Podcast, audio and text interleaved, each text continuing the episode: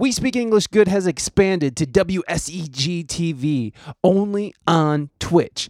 Every Monday at 1 p.m. and Friday at 3 p.m. Eastern Standard Time, I will be going live and direct with guests. I have live looping, improvised music stuff and games, prizes, and more. Go to twitch.tv slash we speak English good and tune in. Also, go to modedstudios.com, M O D E D S T U D I O S.com.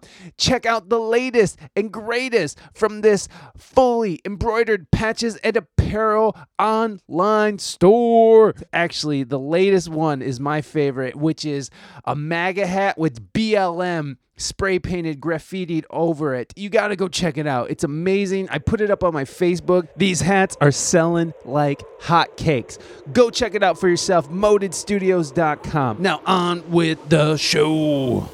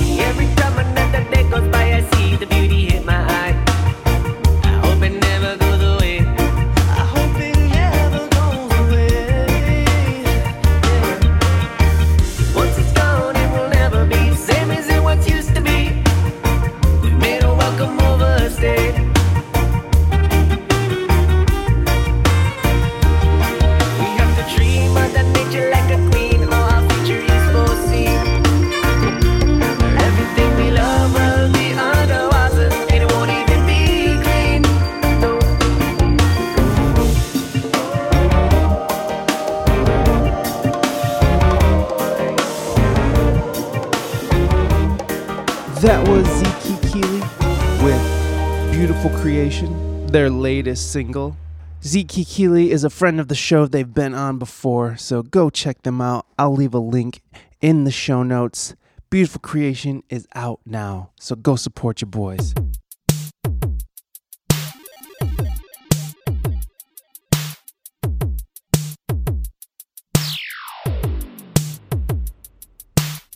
Welcome back, ladies and gentlemen, to another episode of the We Speak English Good podcast. Today's guest is Mr. Lance O.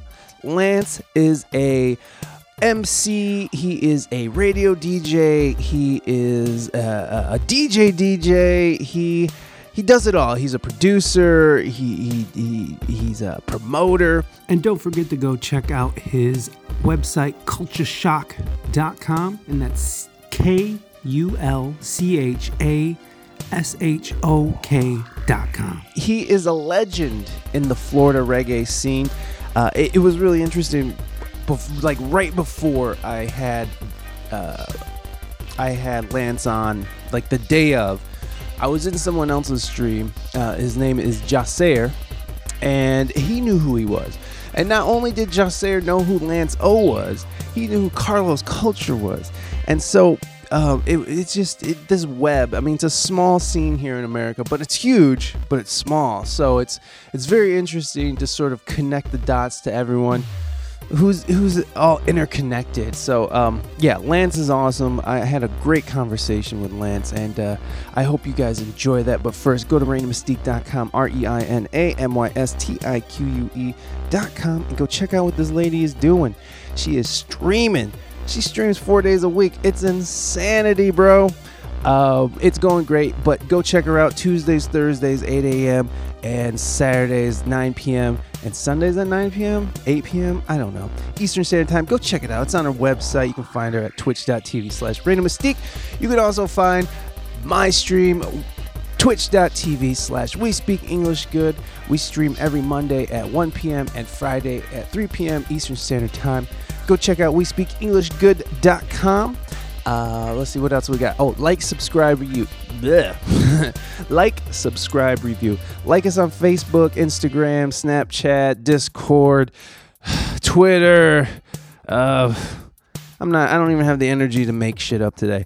Uh, and you can also subscribe to us on Apple iTunes, uh, Spotify, anywhere you get your podcast. You can subscribe on YouTube, where we have music tutorials, and of course, uh, all the interviews uh, from Twitch are up there in video form. So go check that out. Subscribe, and of course, subscribe on Twitch. It'll cost you a few dollars, but it'll be worth it. Damn it. Uh, you can now review is the biggest part here because I, I, need y'all to go. And if you really like the show and if you really like the content that we're doing here please go leave a review on anywhere you can uh, stitcher apple itunes uh, anywhere you get your podcast. And if you're able to leave a review please do. It helps us to be found in the algorithm of podcast i still got to get a better way to phrase that algorithm of the podcast universe. It's like that's ridiculous. That sounds so extra. Um, yeah, so please go like, subscribe, review. It is much, much appreciated. Of course, you can write the show at we speak English good at gmail.com. Let us know how we're doing, what you're thinking. You can reach out on any of our social media platforms, uh, Instagram, and and we will read it on air if you choose. Um, I do want to read an email that I got from a listener, and it was so much appreciated. It was so beautiful, and, and I just I always appreciate this, guys. Like anytime you make contact with me, and I know that you're out there enjoying the content, or at least uh, absorbing it in whatever way, or if it's affecting your life, I always love to hear from you guys. So um, this is from uh, Shakedown Palace. I don't know. I don't know their real name, which is fine. Um, but Shakedown Palace is a uh, is an Instagrammer, and this comes via Instagram, and uh, it, it starts out like this: My man, your podcast. I don't know why I had to do my man. I don't know why I had to do like the shitty Joe Biden my man thing. Uh, my man. Your podcast is fantastic, and I admire your ability to interview so naturally. Keep it up. You should reach out to Dustin Smith of Dustin Smith and the Daydreamers. I recently saw them for the first time at Willitown, an event I was convinced to check out after hearing your inter- your glow stick interview. I'm not sure. Wait, I'm sure I'm not the only one who'd love to hear his story and how he got involved in the Ohio hippie music scene, etc. Just a thought. Anyway, like I said, keep it up, man. Love your work. I love that. That makes me feel so good. It makes me feel like I'm not just dumping my voice into the ether and uh, no one's listening. So it's very nice to hear from people. Um, let's see. Uh, thank you. This is my response. Thank you so much. I truly appreciate the love. It means a lot to me. I have reached. I have actually reached out to Dustin. I never heard back, but I'll definitely give it another shot. That. Thanks for reminding me to follow up. Thanks again for listening. If you have any other suggestions, please let me know. Since COVID, I've been losing touch with the scene. Um, cry face emoji. Um, okay, uh, let's see.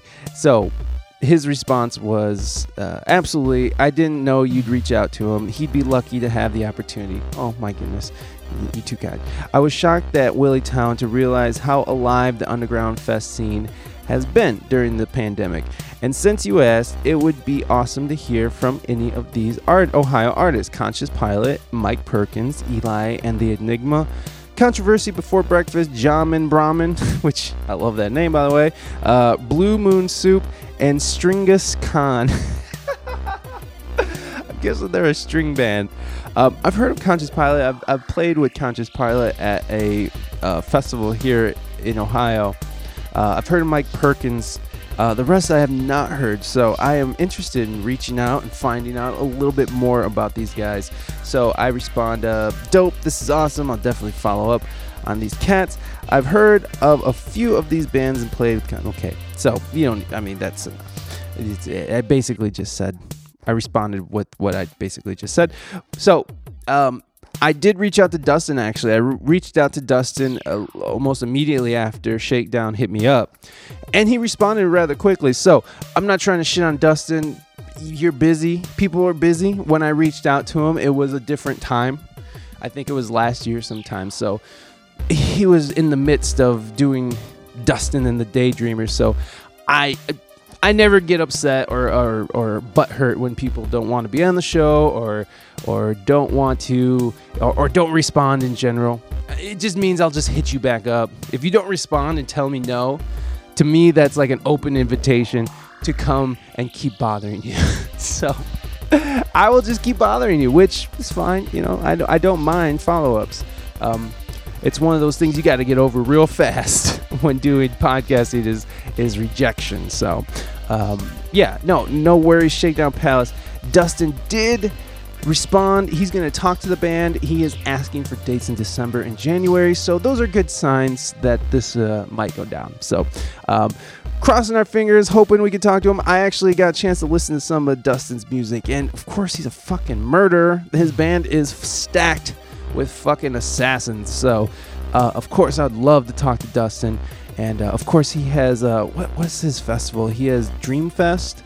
Uh, Dustin and Dream, Daydreamers. They have a Dreamfest Ohio festival here. It's kind of a smaller, low key festival, but um, very, you know, very popular in the region, in the scene. And uh, of course, this year was um, blemished with uh, COVID. But what I was seeing in Ohio and in Indiana, and I'm sure around the fucking country, people had just been throwing their little festivals with masks and taking temperatures and shit. So, um, they did it safely. They did it at a distance, and um, uh, I- I'm really, really, really interested to hear how this is going.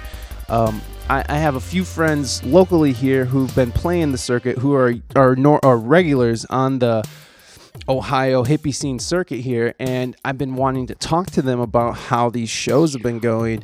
Uh, you know, just get some on the ground coverage of what they've been going through and what they've been doing and how they're dealing with a, a fucking festival in the midst of a pandemic.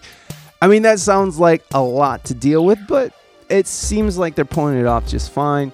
Obviously, Glowstick Willie did their Willie Town, which I, I had been wondering all summer if they were going to do it. They didn't know, uh, and but I, once I start seeing the flyers and they start booking bands, and I was like, well, they're. I mean, why would they start booking bands?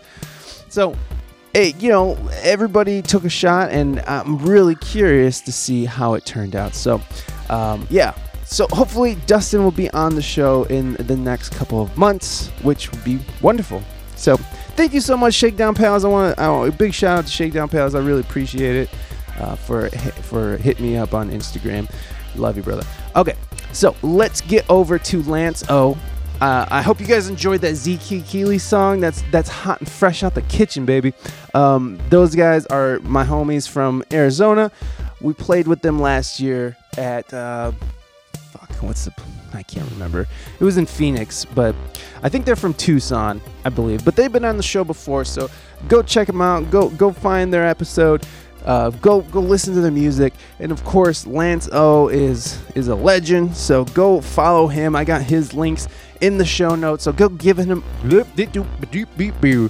go give him a follow. And if you ever need an MC, or if you ever need, you know, like fucking uh, a hot new dub remix, or or you're looking to to get into the reggae music biz, hit up hit up your boy Lance. Let him know. Let him know. All right. All right, guys. I'll see you guys on the other side. Put your hands together for my man. my man. Okay. Give it to. Okay, we're gonna do this. It's gonna happen. Give it up for Lance O.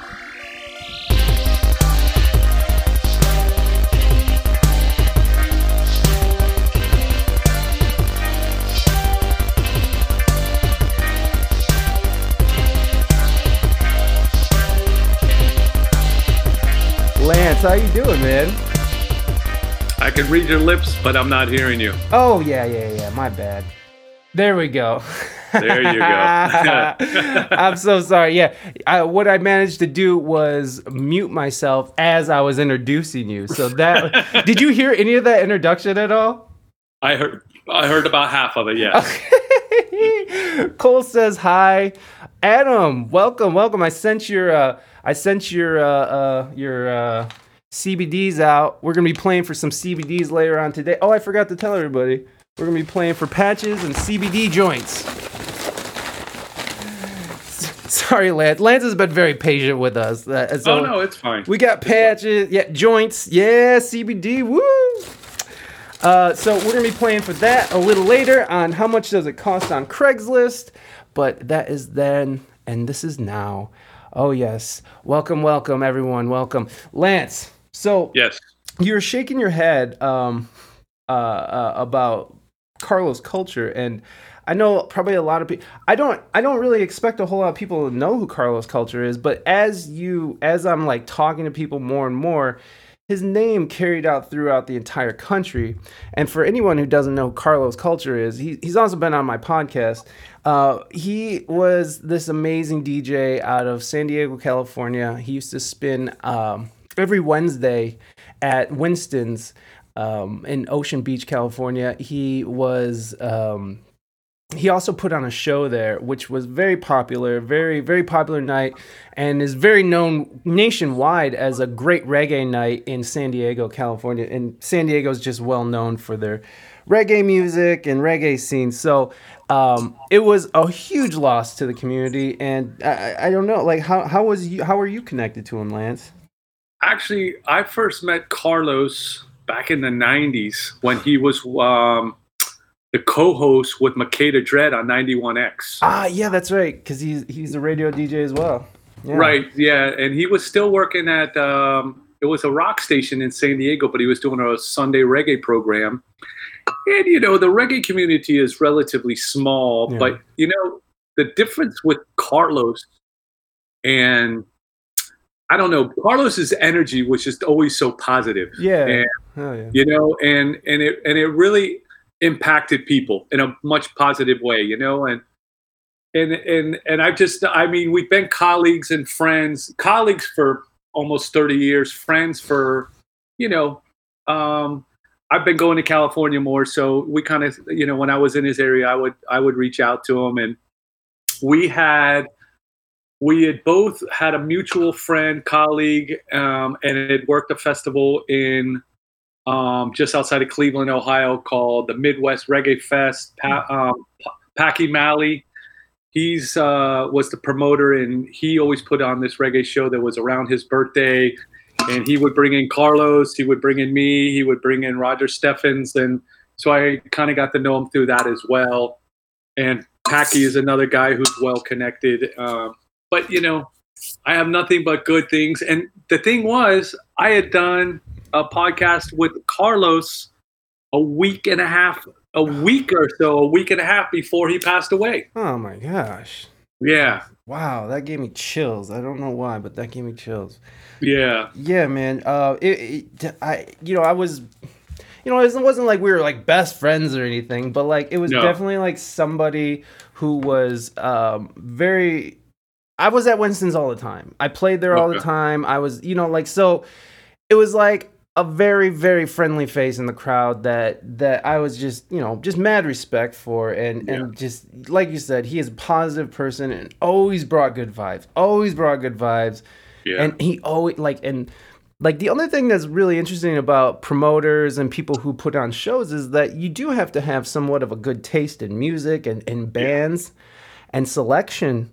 And he, I feel like he really curated a really great selection of, of live musicians. And, um, you know, I don't know, I don't know if there's going to be another Carlos anytime soon, but you know, you know, R.I.P. Carlos, R.I.P.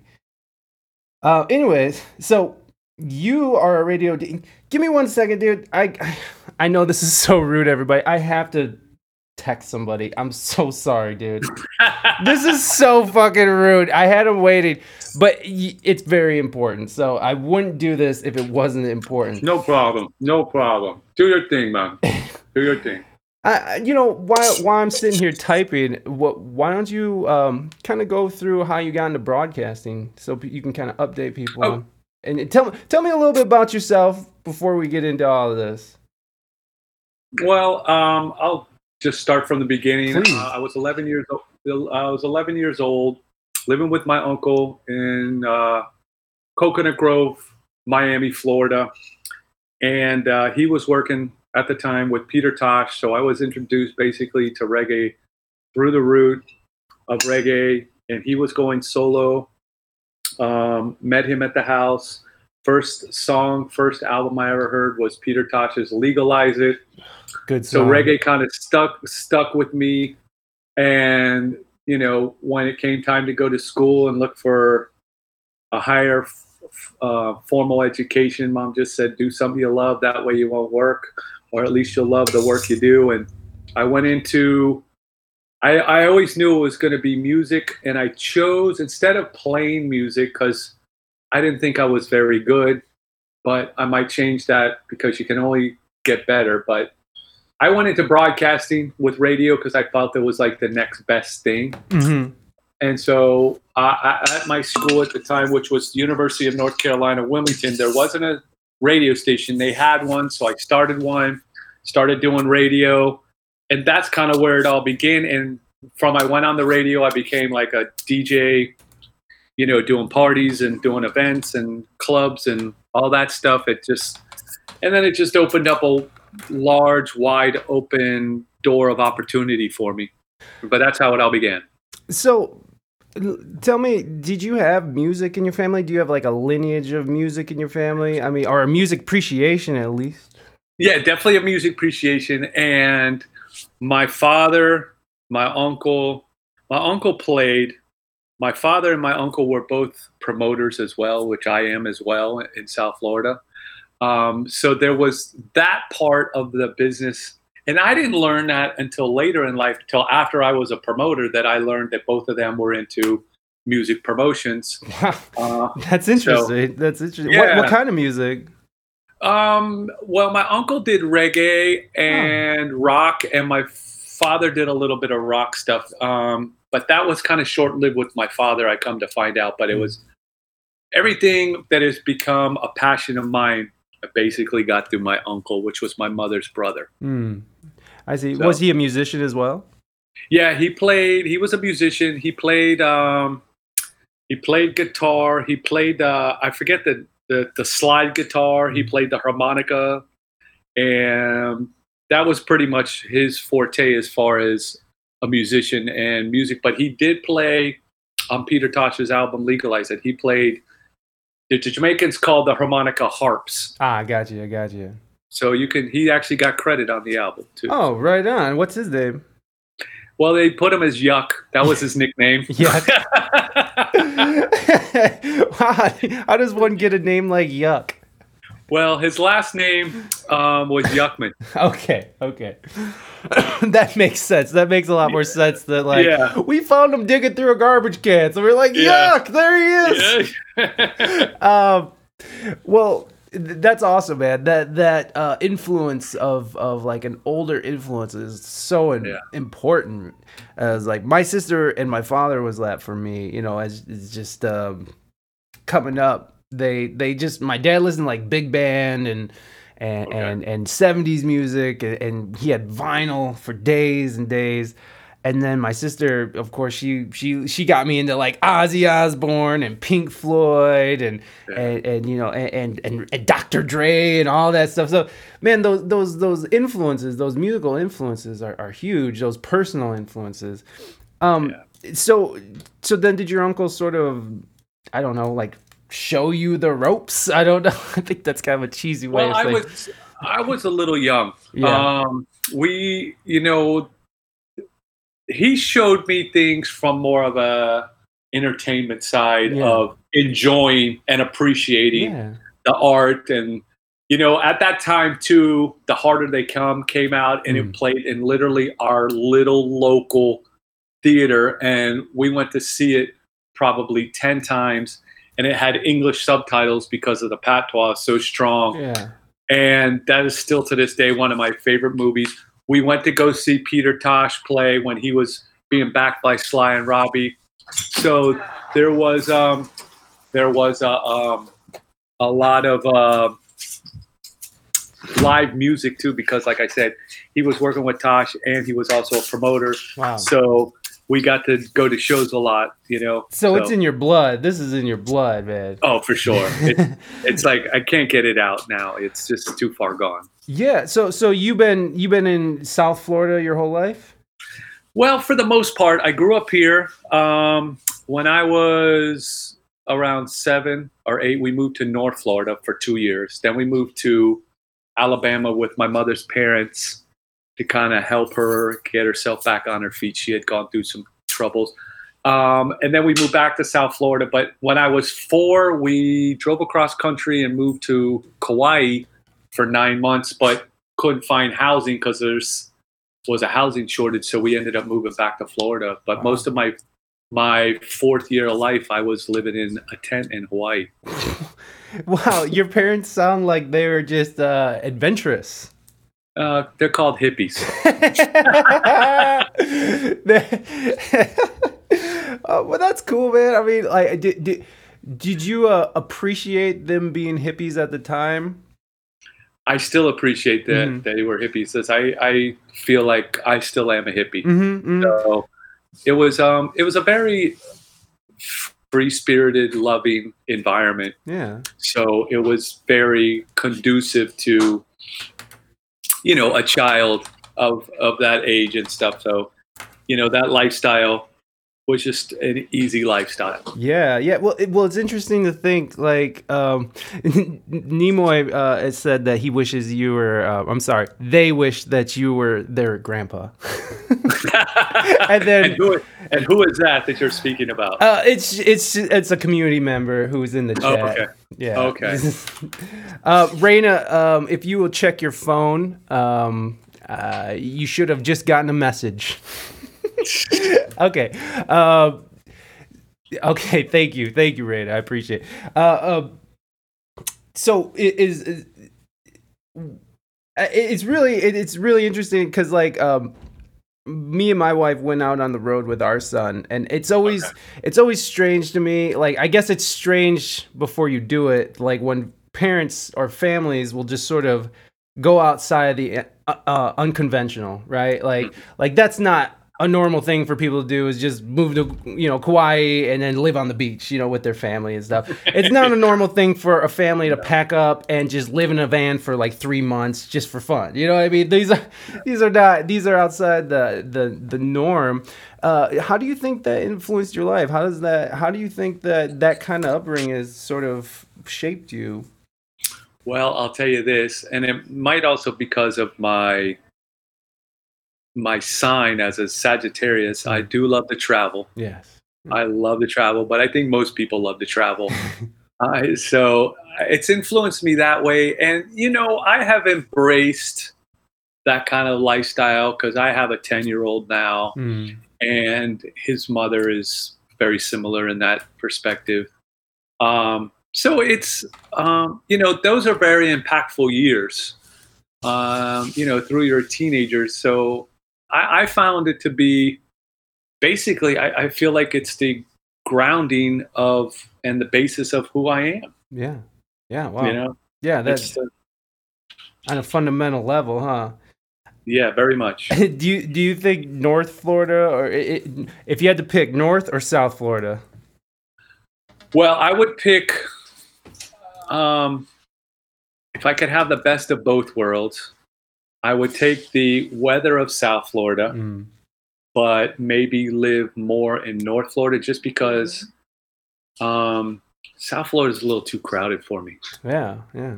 It's a little crowded. You know, I mean, you got Miami, Fort Lauderdale, and West Palm Beach, and it's those are three of the biggest areas in all of Florida. Yeah. So it's you know parts of North Florida are just a little more calm, less Mm. stress, more relaxed, and I uh, I like that in life now. Well, like you just hear so many people dump on Florida, you know, like they got Twitter's called Florida Man, and, and you know, like there's just so many. Why, why do you think that people, so many people, dislike Florida? What, what, I feel like most of these people also have never been to Florida who talk shit about Florida. I feel like this is sort of a um, just something that people that just happened. I don't know why. Why, why do you think people have such a negative? I mean, it sounds like you had a great time in Florida. I, I mean, I'm still in Florida. I'm talking to you from Florida. Right. And I mean, you know, the great, I can only talk about the good. I mean, and I, there's, to me, there's not that much bad. It is crowded. Traffic is horrible. Um, and it's one of the more stressful things down here. Um, you know, some of the positives that I think of might be negatives to some people. You know, there's, there's a lot of different cultures here um, which I enjoy because I don't have to leave to um, experience many of the Latin cultures, the West Indian and Caribbean cultures. You know, there's basically every Latin and Caribbean nation represented here heavily in South Florida. Um, you know, that can cause barriers or hurdles. Um, so I don't really know, you know, other than the negatives of it being too crowded and a little bit stressful, I, I don't really, you know, maybe even it even gets a little hot here in the summer for myself, but I love the warm weather. I Mhm. love the tropical, I love the tropical environment and the tropical weather. I mean, I love, I love and hate hurricanes. I'm a surfer, so I love hurricanes for the swells, but I hate the damage and stuff they do. But I, I don't really know why they shit on Florida.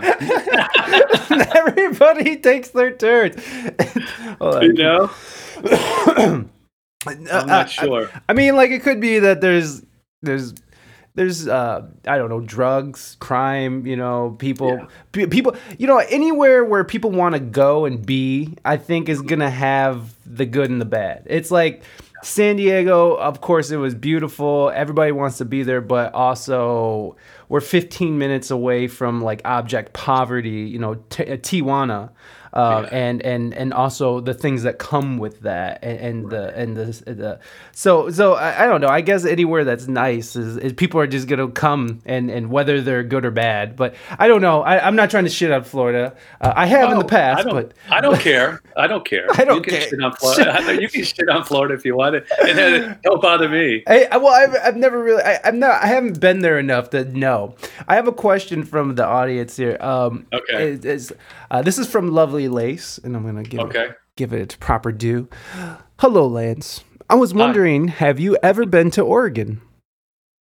Um, yes, I have. Um, I actually like Oregon a lot. We, I did a tour with um, myself. I forget the other name of the DJ, but it was also Rocker T and Ja Warrior, and we did Northern California to Seattle. Oh, nice. and we did two dates in Oregon. I think one of them was Bend, and I think the other was Portland. Ah. And um, I loved it there. Yeah. I loved it. I don't. too. I don't think I would love it in the wintertime, but the summer was awesome.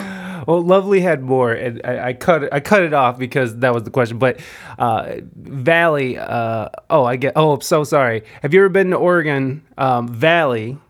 Uh, small town here, surrounded by trees, like you possibly poss- oh, like you possible described. I moved from Los Angeles, California, one year ago. Thank you.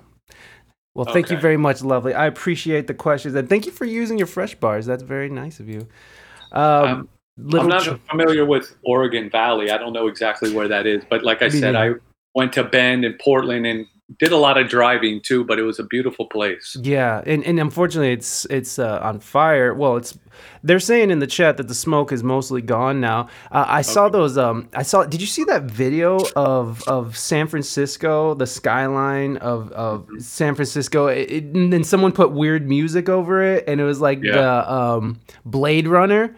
Yeah. Oh my god, it is so cre- like it seriously creeped me out. Like I, I don't those those it's those uh it's the uh natural disasters that freak me out, man. It's like so No, hurricanes I couldn't imagine. It's like Yeah. I've been through an earthquake. I've been th- you know like I've done all that stuff, but it's uh I'm, I'm not a fan. I'm not a fan. No, I'm with I'm with you on that. That's why I said I love and hate hurricanes. Yeah. Um, you know, I've been in earthquakes. Um, you know, you know the thing that gets me about the fires is that I remember those fires they had years ago that were so big, and they're saying that this is way worse yeah. and much bigger, and it's just I'm not there, so it's hard for me to fathom it because I was so impacted, impressed in a in a in a way from those previous fires, and to say that they were bigger, worse, and it's just hard to imagine without being there. You know? Yeah, absolutely. Yeah, yeah. I don't know either. You just see all these images on the internet, and that's. I'm in Ohio. I don't know. You know, like the worst thing we get here is a tornado. Is like. Yeah. well, you know, we're pretty safe here in the Midwest. Uh, Yeah. It's what. Yeah, it's one of the safer places to live. Um, well, I, I'm really, you know, like I, I, I talk. I'm heavily embedded in. Well, I used to be when I lived in San Diego. Now I, I still play with a band. I'm still active with a band that tours, but because of the pandemic, you know, no more Yeah. touring. Um, you know, I, w- I was just curious on if you, uh, what, what, what your pandemic has been like. What have you had? Did you have any big? Did was 2020 like? Did you have big plans for 2020 that just got shut down? And I mean, what were you planning before it all hit? Okay. Well, it was sounds like it was a two part question. Yes. So I'll tell you what I had planned and then what I ended up doing. Please, I'd love to. Um, so you know, with the year being 2020, Mhm. I had all these ideas of it being a good year, good vision, good sights, good fortune, Yeah. good horizons. You know, a lot of things that had to do with the 2020 significant. Literally, I was getting ready to go into my busiest time of the year March, April, May. Wow. Was preparing for all the big festivals, you know, like we spoke about on the intro Cali Roots. There was Reggae Rise Up, um, you know, and Reggae Rise Up expanded to Las Vegas. They're in Utah, they're in Florida, and they were going to go and do another one. So there was a lot about to happen.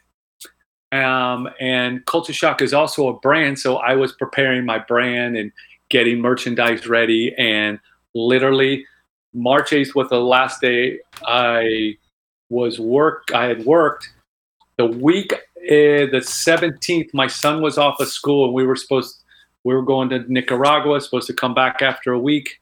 He didn't end up going. So 2020 was looking to be like a great year. Yeah. Went to Nicaragua, and I basically never came back um, until until uh, like a week ago. Literally, that's when I contacted you because we tried to do this before, but it wasn't working because the technology where I was in Nicaragua wasn't it wasn't capable. There, we're talking about 5G. They're still on 3G. Just to give you an idea. Whoa, Nicaragua, Nicaragua, step your game up, son. and I was, I was, I mean, you know, the big city Managua. I'm sure everything is a lot more modern and hmm. technologically savvy. But where I was, I'm like out in the bush, Yeah. literally out in the bush. I'm three hour drive north of Managua. I'm right on the beach, and it's just pure green trees and living off of the land. And it was great, but there was no work. I didn't have my son. I was surfing every day. I was eating great. I like learned a lot about myself. Um, I, you know, I learned a lot about my health and had great ideas. Worked on some music, wrote songs, created some ideas, collaborated with some people.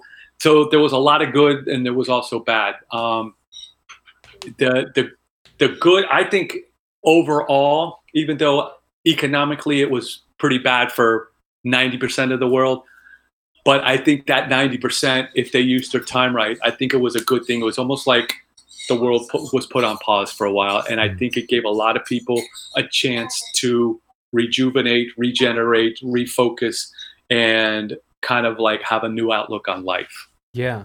Yeah, I, I agree. I mean, it did for me. I mean, it changed my life completely. I mean, like, I'm, I'm when I say completely, I went from a year full of gigs, tours, to now I'm just gonna do Twitch and fuck gigs because I am over it. So, um, yeah, that's like, it, and that's a huge life changing thing.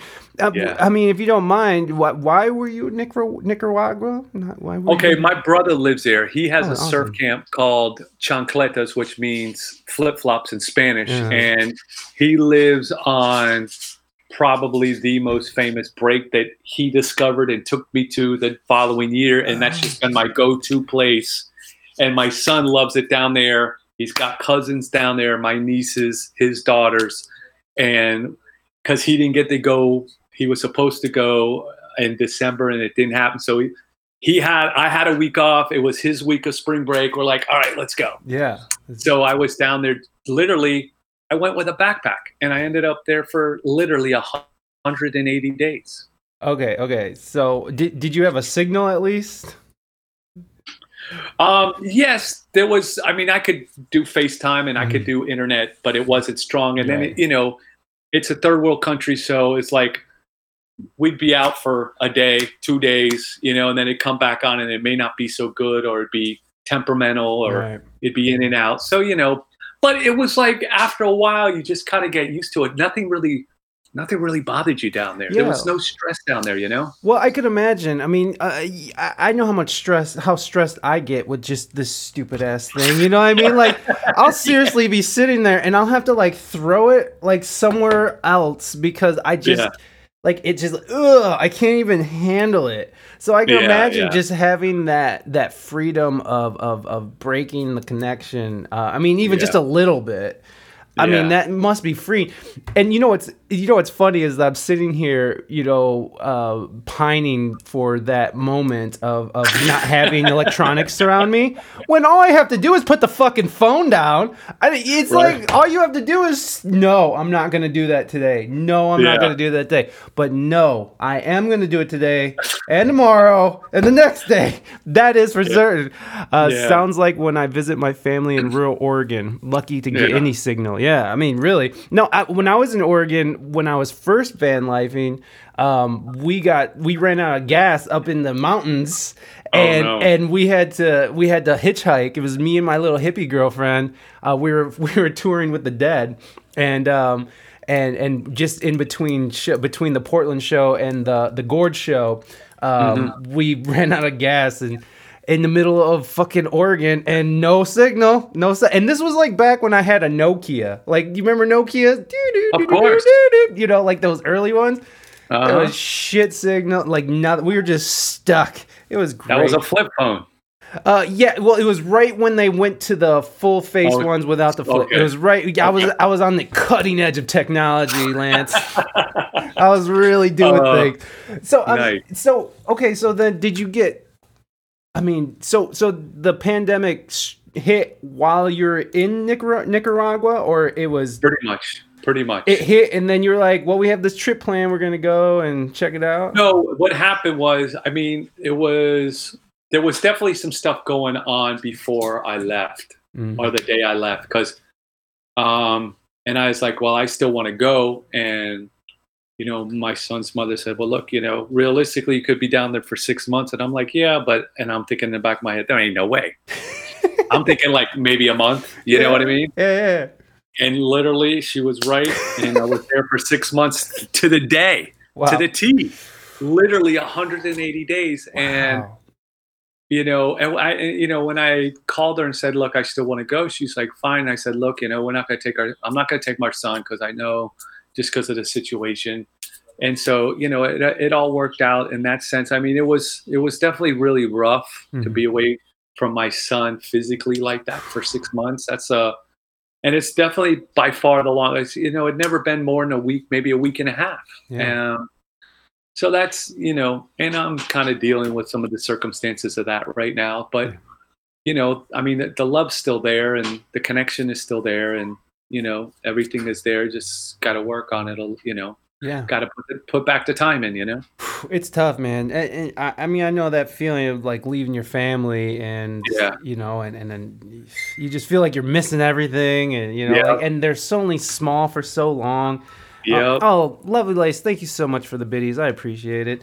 Uh, it, yeah, and with, with you know my son's six, so like Okay. it's just every time I'd go on the road, like, and it seems to get worse and worse every time I go out. I just get more and more anxiety.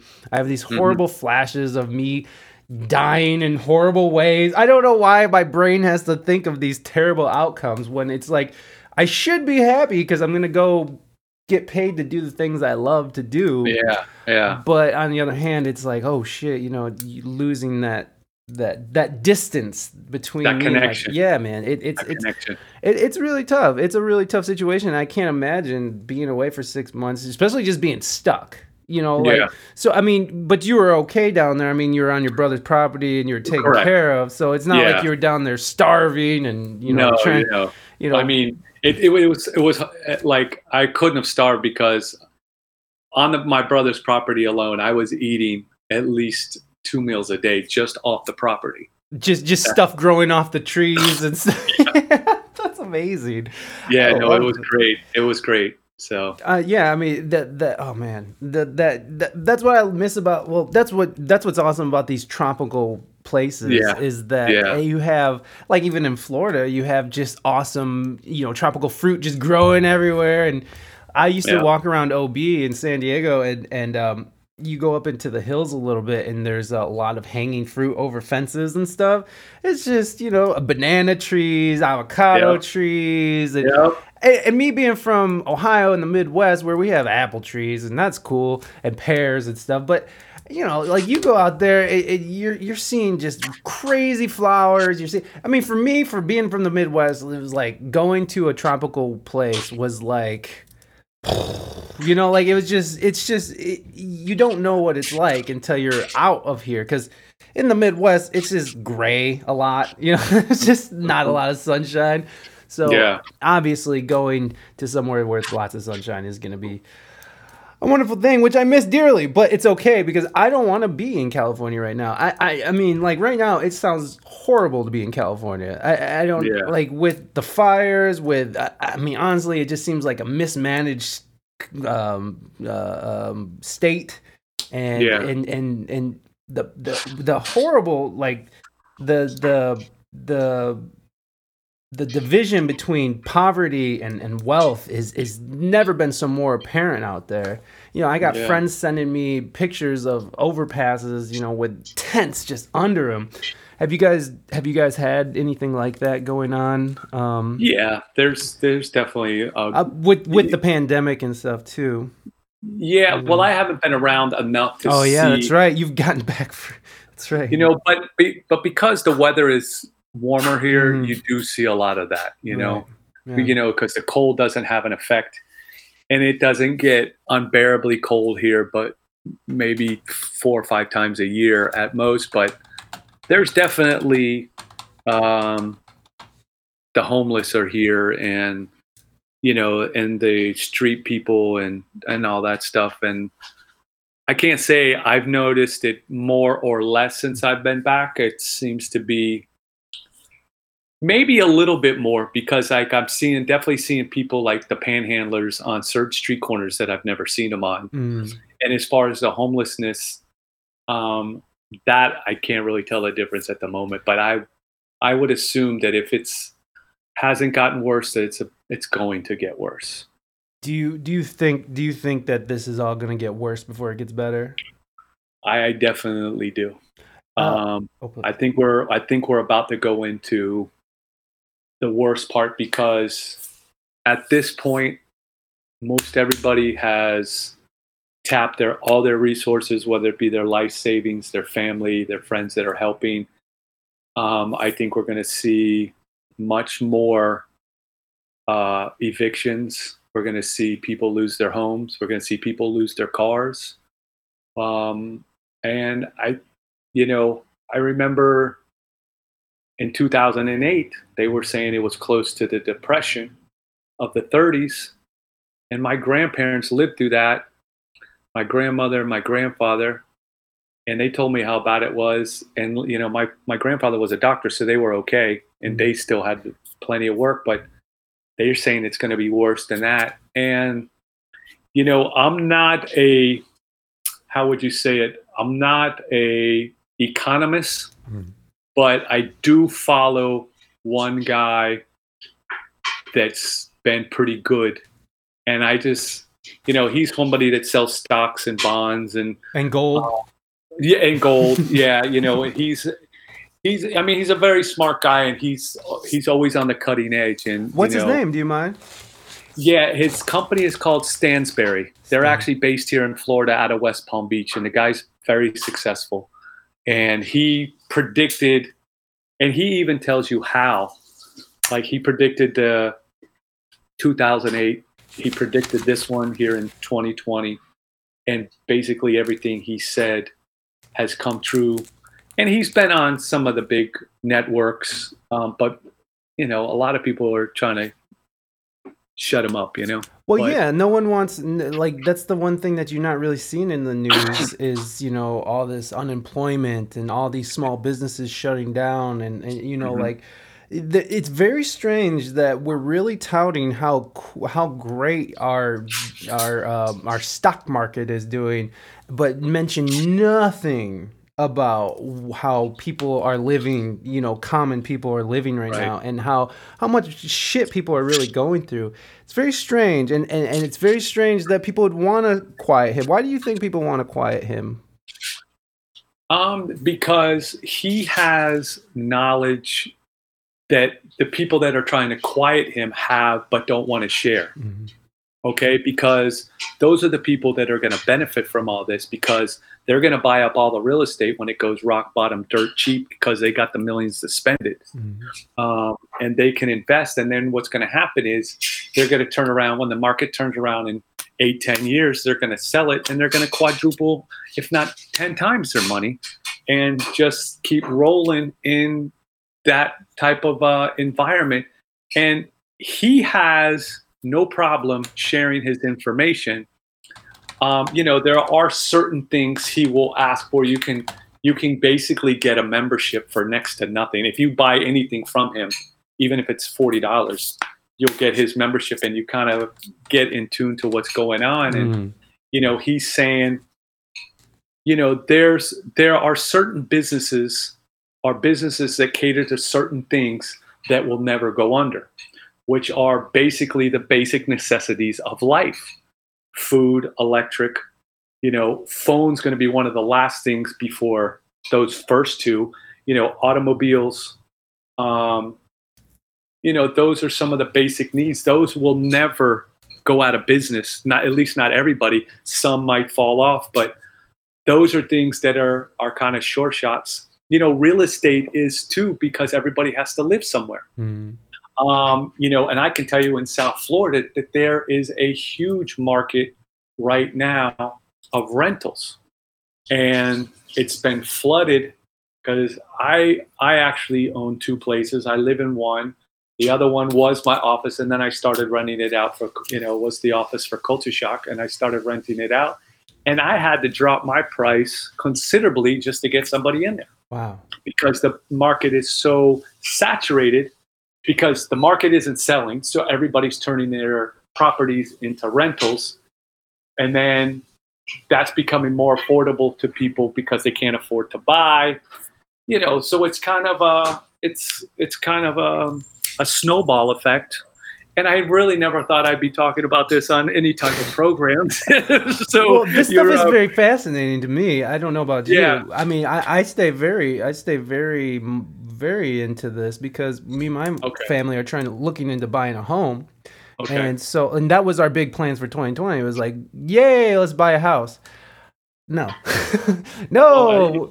But, it, but I mean, if you have the money still, now is a great time to buy. Well, I, not here. So what's what's Okay. what's interesting? And yeah, childcare. I agree is another thing that will never go out. Uh, people are always Yeah. going to need childcare. Um, Because they got to go work. Right. Um, yeah, it's it's here actually the market is the housing market uh, the stock is low.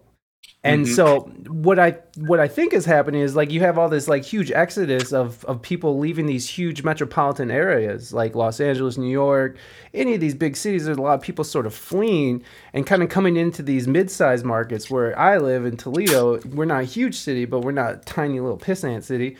Um, and, and and also, I mean, the the the the what is it? The percentages is low. What is what do you call that? God, I wish. I Oh, could, the, the um, yeah, the, the- uh, it's like a 3.0 or something. right, Three- the the the uh, the interest rate. Thank you. The interest rates are low, but what what's interesting about our area is everything is sort of priced about 30% over over uh, listing. You know what I mean? Okay. So so it's a very hot market to for people. It's a it's a it's a seller's market here. And um, Well, you know, I, I heard that too um, here in Florida um, because a friend of mine was actually was selling his house and he got more than he was asking for yeah. because it was there was a bidding war on his and that's kind of just north of Palm Beach. Mm. It's a hot, uh, kind of a hot area. But I can tell you in South Florida, predominantly Miami and Fort Lauderdale, that it's gone down because the the amount of houses on the market has gone up Mm. like for instance i was going to sell my place but i got the renter and you know was still going to try and sell but they gave me a three year lease but i know that the the value was now almost $50000 less than what i would have gotten eight months ago Jeez. yeah so that just gives you an idea Yeah. Wow. Wow. So it's yeah. So I guess you're just gonna hang on to those for a minute, huh? Yeah you know, I mean, That's the great thing about property, though, right? Like you could just hold on to it, and, and eventually it'll come back. Hopefully, Yeah. hopefully we Yeah. can make it over this.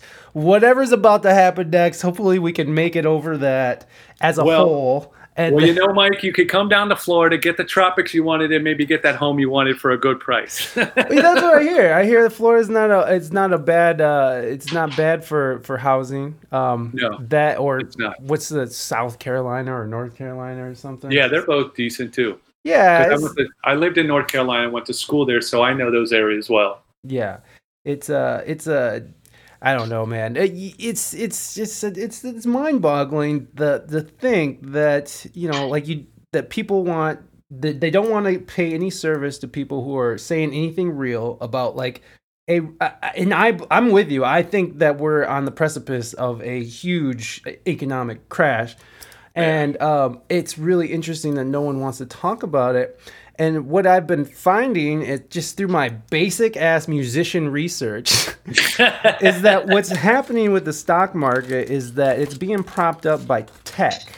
So like Yeah. Apple and and Yeah. um, Amazon, and so it's kind of propped up, and, and specifically to the S and P 500, which is sort of which they sort of bundled all these bad uh, bad uh, loans and stuff together. It's- okay, we're getting into the woods, guys. So what I'm about to say is probably wrong, but what I understand in my stupid brain is that that they're sort of bundling all these bad deals together, these bad businesses that are actually tanking, and they're sort of bundling it into the S&P 500 and with and because of the tech market it's propping everything up. Once these loans come in from people start calling in their loans, it's gonna uh, uh it's gonna break the bubble's gonna break so that was a really bad explanation and probably and you're looking at me like i'm sure everyone else is looking at me like what are you talking about No, no, no. I, I'm with you. I'm does with you. that does that make sense at all that's sort of I, I mean, it does to me. Um, you know, and, and to take your to take your point further, please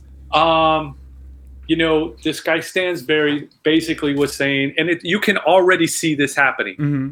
that Netflix is going to take over the movies. yeah Google's basically going to take over the world. Amazon's going to take over consumer goods, and you know, which they already are doing. right You know, and I was reading this. I was reading this six months ago, Mm. and all these. He was talking about all these major companies and the role that they were going to play in our economics. And I can't remember. There's like four other ones, but they're basically all right there, right now. yeah What he talked about six months ago.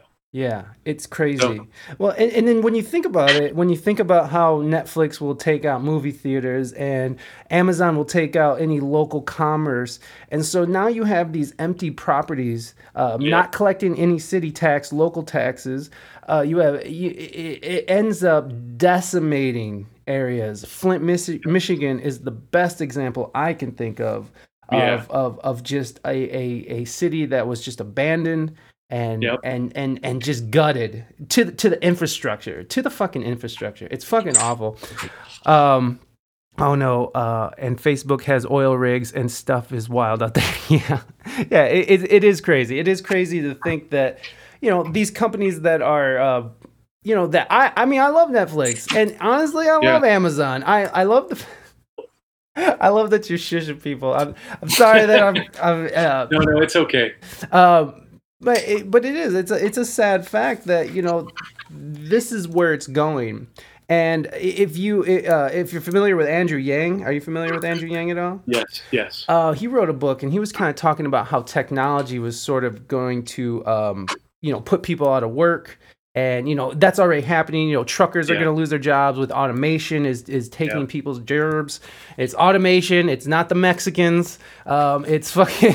It's uh. It's it's it's scary and and what ended up happening with this pandemic because he was he was predicting all this in the next five to ten years but this pandemic accelerated that Right. exponentially and sure. and like you're saying it's like there's this big swell sort of bubbling up right like you know these these small businesses are going under local economies are kind of going under and fucking people are about to get uh uh you know um thrown out of their homes lose their homes and and and and the fucking mainstream media is just carrying on like everything's good. It's like vote for Biden, vote for Trump, like you know, it's like no you, one's you know, you know one one other thing I wanted to say though, Please. in regards to people don't want to hear it. It seems like, um, in my opinion, and even the now generation, they don't like to talk about anything bad.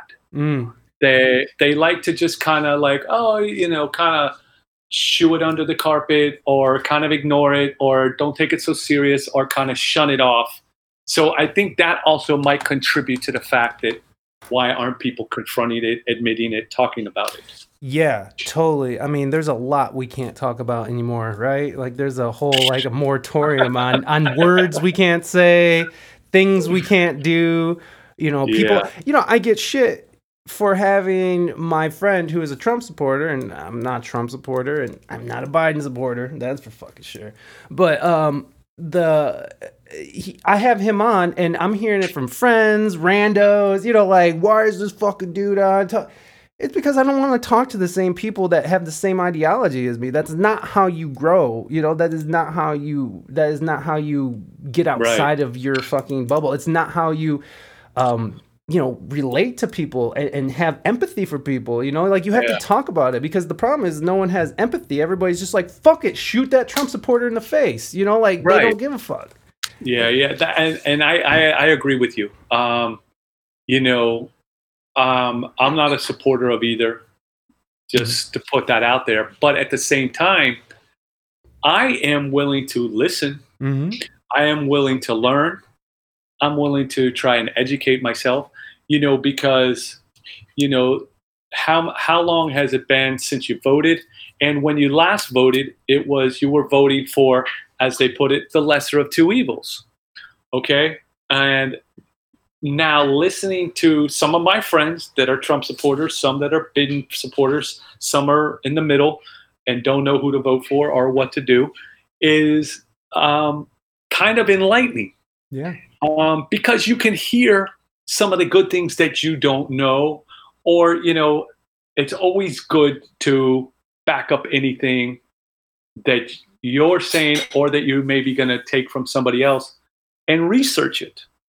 Um, don't just take somebody's word for it. You know, and a, and a good friend of mine who I love and I respect his opinion is a Trump supporter.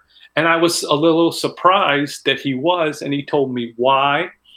Um, and it's kind of interesting on why he is and why he prefers him over say Biden, you know, and it's like, and it makes sense to me, but that doesn't necessarily change my views. He's like, and he'll be the first to admit. He goes, "Yeah, Trump's an idiot. He is an idiot. Mhm. There's no doubt. The guy cannot speak. He's he he stumbles over his own words and he contradicts himself. He lies, and but he said there are some basic elements to that guy that makes him better. And I'm like, okay, you know, if you can admit the bad and also try to shine some light, it gives it something that's more um, delible, more easier to accept. hmm Do you see what I'm saying? I do. And and and there's someone in my family that is a Trump supporter. Mhm. And I'm what am I going to do? Am I'm gonna, I'm going to not like this person? No. We're just going to have our difference there. And there's always room and it's okay to be have different opinions or not see everything. You don't have to see everything eye to eye because you're not going to anyway. Right. Regardless of who, even in your wife, I'm sure you don't see eye to eye with everything your wife sees Certainly okay. not. okay so that that that being that being my point you know Yeah. No, and, and you know, I think you're touching on something that's really, you know, at the heart of a lot of this is that people don't want to listen and that you know, th- there are families out there being torn apart because they can't accept the politics of their family members. And it's Right. like dude like this is your family like th- like these are the people that you rely on the people that you grew up with i Yeah. mean if you are going to cut out all the trump supporters in your life then cut out your your your kid's teacher cut out the principal cut out the bus driver that takes them to work cut out your garbage guy cut out you know your your uncle who writes those semi-racist things on facebook cut out i mean maybe you should cut out that guy. But you know like you, you're cutting out you're half of your fucking community. And it's like that's that's that's not how we move forward. You know people want to people want to force hatred out of people's hearts right now. And like i don't think that's the right way to do it. I don't think anyone's gonna feel like you're right. I'm going to change my mind on that because you're burning down that person's store. Okay i got it. Cool. I'm Yeah. not gonna hate anymore. And and oh man. And, and the fact that so much is is just i don't know. It, it's it's a mess man. It's a mess. Cutting people off i, I just they really have to fuck me over hard you know what i mean? They really have Yeah. to come after me remember hate can't force out hate only love can I like that. I hear the argument from investor types that they like him because he's predictable. You can tell what markets he's going to influence later in the week by what he said in the beginning of the week. Not that it's a good argument, just showing how he helps them personally, or rather, they benefit. Yeah, yeah, totally. I, and, and you know, like something that um, that I, an argument that I've come across too for Trump is that people vote with their wallets, with their bank accounts, and um, they know that if they're sticking with dude, no matter if he's a racist, xenophobic twat, they know that their their pocketbook is protected under his rule, right and that's all it takes. you know, it's you know like for some. that that's a whole nother subject too because people will their opinions may change because their pockets may be full. Yeah. you understand? Yes. and i don't know for me that's that's hard to do. Um, i don't let money sway me. Mm, if i don't believe in something that's why i do music because i love music. Right. i never did music because i did it for a living. I did it because i love it Mm, and will always love it. Um, i don't let the, the money sway me to go try and do something else or you know I, i've just never i've never i've never i've always been more worried about putting out the best product as opposed to getting the most money yeah. you see what i'm saying I do. I, I do see what you say, man. you know and it's and it's and that's just always been my philosophy like you know when i first started doing this it was like i, I didn't even talk to people about doing it for money I Yeah. just wanted to do it. Yeah. And then people started going, well, well, how much do I owe you? I'm like, uh, what are you talking about? Because I just want to be a part of the fun, right? It's Yeah. like that's that's what's cool about that job is that it, it- you do get to be part of the fun without lifting equipment. Yeah, exactly. You lift a microphone and you're good. Yeah. Um, let, okay, we got another question from the from Lovely Lace. Do you think we are in the last days, like the movie Doomsday? Is that for me or for you? That's for you. Uh, me, me- me personally, I don't think so. But please. Um, no, I wouldn't go to that extent. Um, but you know, at the same time, um, I think there could be some drastic measures that may happen and fall upon some people that it we might see some victims fall on maybe some of that um unfortunately.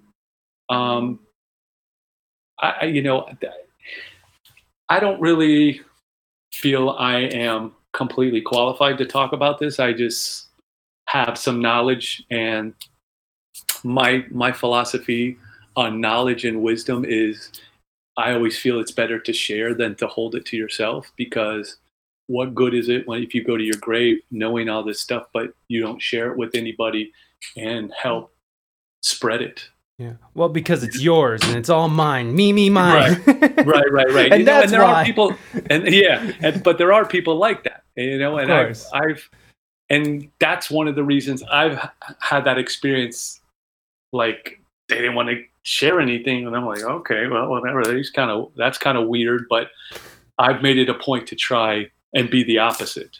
Yeah, yeah, I, I absolutely agree with you, and that's one of the reasons why I even started this podcast was to just spread information because there's so many musicians out there who who who want to be musicians who want you know who who are good but have no idea that there's a whole nother side to it that there that isn't the hmm. music business you know what i mean? So like there's Yeah. there's there's a lot of uh, talented musicians out there who are just sort of running around with their heads cut off.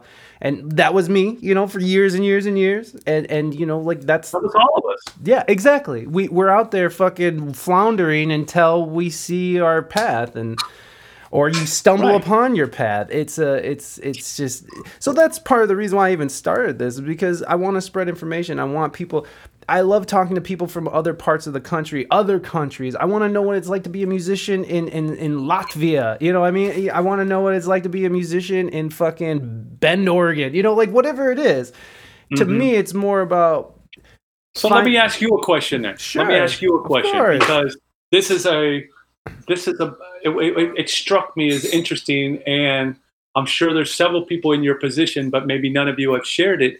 But you don't want to tour anymore. You just want to do Twitch TV how is that going to correlate into something that you can support yourself and your family off of?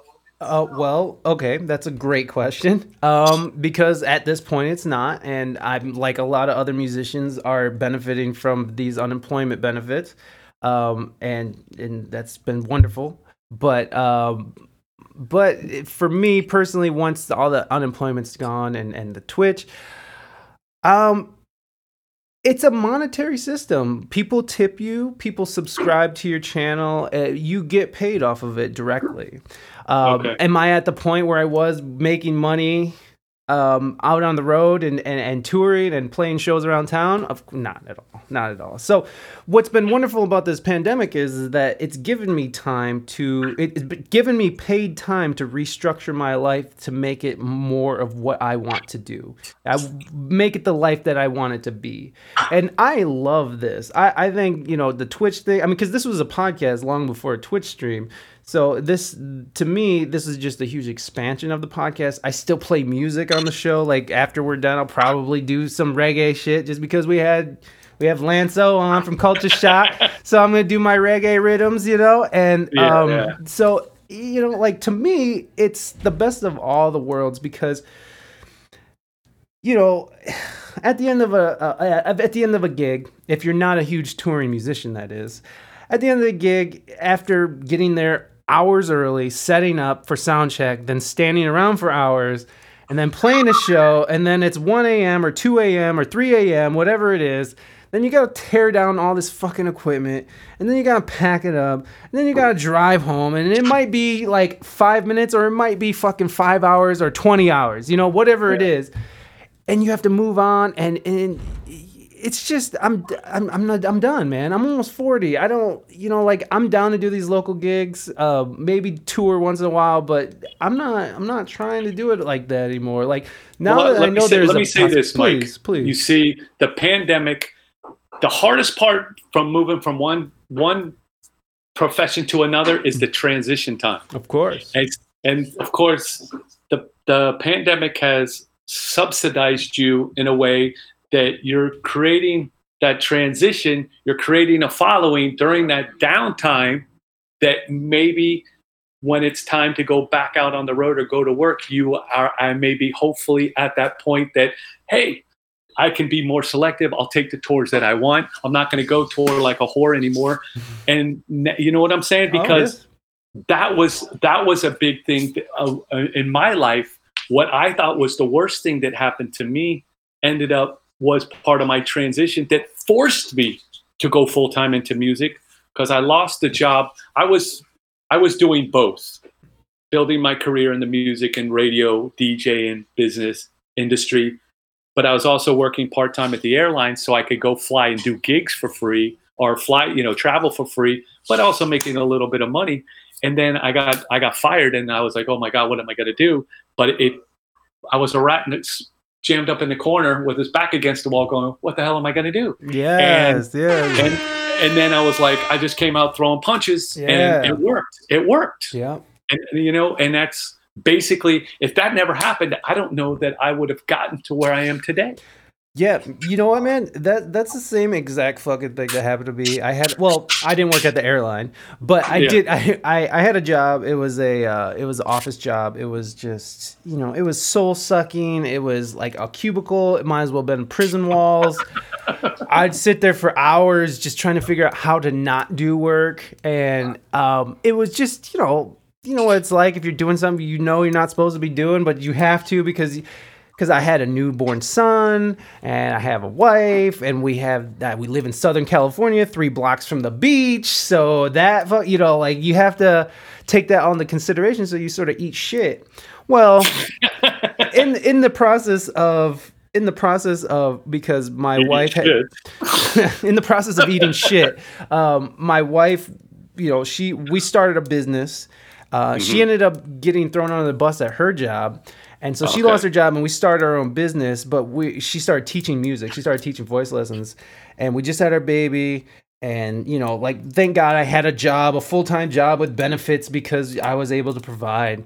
And then you know, like between trying to get this job, the business up and running, and a newborn baby, and this full time job, and trying to be a musician, something had to give. And Right. and my job, which was probably one of the more important things, one of the more important pillars of this story, um, I fucking was like, fuck this. I'm just gonna start doing whatever I want because fuck this job. I hate it. And it's way easier when I just do whatever I want.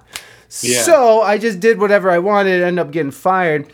And there's nothing worse than coming home to your family fucking telling them that you got fired for being a dipshit. You know what I mean? So, but that shame, that that fear of homelessness, and the to see my family being hungry.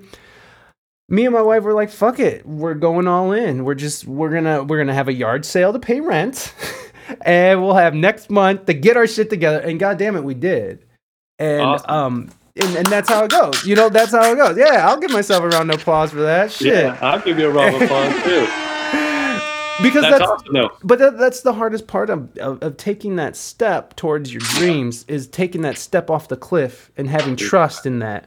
Because it's not always gonna like it's not always gonna work out but if you're putting your mind to it and you're really working and and I mean really working like you're not just sitting there fucking like Right. hoping that gigs are gonna come from the sky. I'm like you really have to go out there and fucking find it. Hmm but you can do it you can do it you just gotta take that fucking step off the cliff and you got to believe in yourself too. that well that was the thing i was missing and and, Okay. and that that me getting fired was sort of my way of sort of pushing myself forward and being like, no, it's time to be a big boy. And like, it, you know, because like if you're seriously going to be a musician or an artist or an MC or a radio DJ, whatever it is, it's like you got to fucking really do it. And and I didn't. And and for years I was just a, an alcoholic fucking up other people's gigs. You know what I mean? Like I, I was Yeah. up there playing like a turd and no one, you know, like I, I didn't have a real career until I quit drinking. So it's Yeah. just it's just you work your ass off your whole life to get to a point and um and then a pandemic happens. so But you know, I mean, it's the same story I had. You Yeah. know what I mean? Mm. You know, and it's and it, and it's um, and that's why I always try to encourage people to do whatever it is they love to do because when there's passion behind it, you Mm. can't go wrong. right. You can't go wrong, and you're going to do a job ten times better at something that you love instead of a guy sitting in a cubicle trying to figure out a way how not to work. you know what I mean? I d- So it's like, Yeah, yeah, because know? because what what use is that guy who's just sitting on company time, you know, going to the bathroom 10 times a day just to sit on their phone, you know what I mean? Like what use is that human being if they're not fulfilling their potential? And I, the problem is, is that we don't teach our we don't teach our uh, our youth we don't teach anybody to to hit your potential we we teach them to uh, we teach them to accept the the status quo it's like go fucking either go to college and get in in in in, in soul crushing debt mhm. or do you need to take care of something yeah. Oh, go ahead man please do i'll just No, sit no, here i'll, I'll just be right back. Oh, do your thing. I'll sit here and catch up. Let's see here. I want you to feel like I've been wasting my time though. Wish we could have a different system that supported more than two parties. First pass. I gotta go to the bathroom too. Do your thing, brother. I'm I'm catching up on chat. Um, yeah. Um, fuck a two party system. This shit is ridiculous. Nimoy, thank you so much. I, dang, I feel attacked. No, I don't. I wasn't attacking you. I, I hope I'm not. Uh, maybe I missed something. Uh, no, no. I I feel like it's. Oh, I'm in the middle of a conversation. I see. I do like I, I say you guys were talking and I just came in here and started butting in.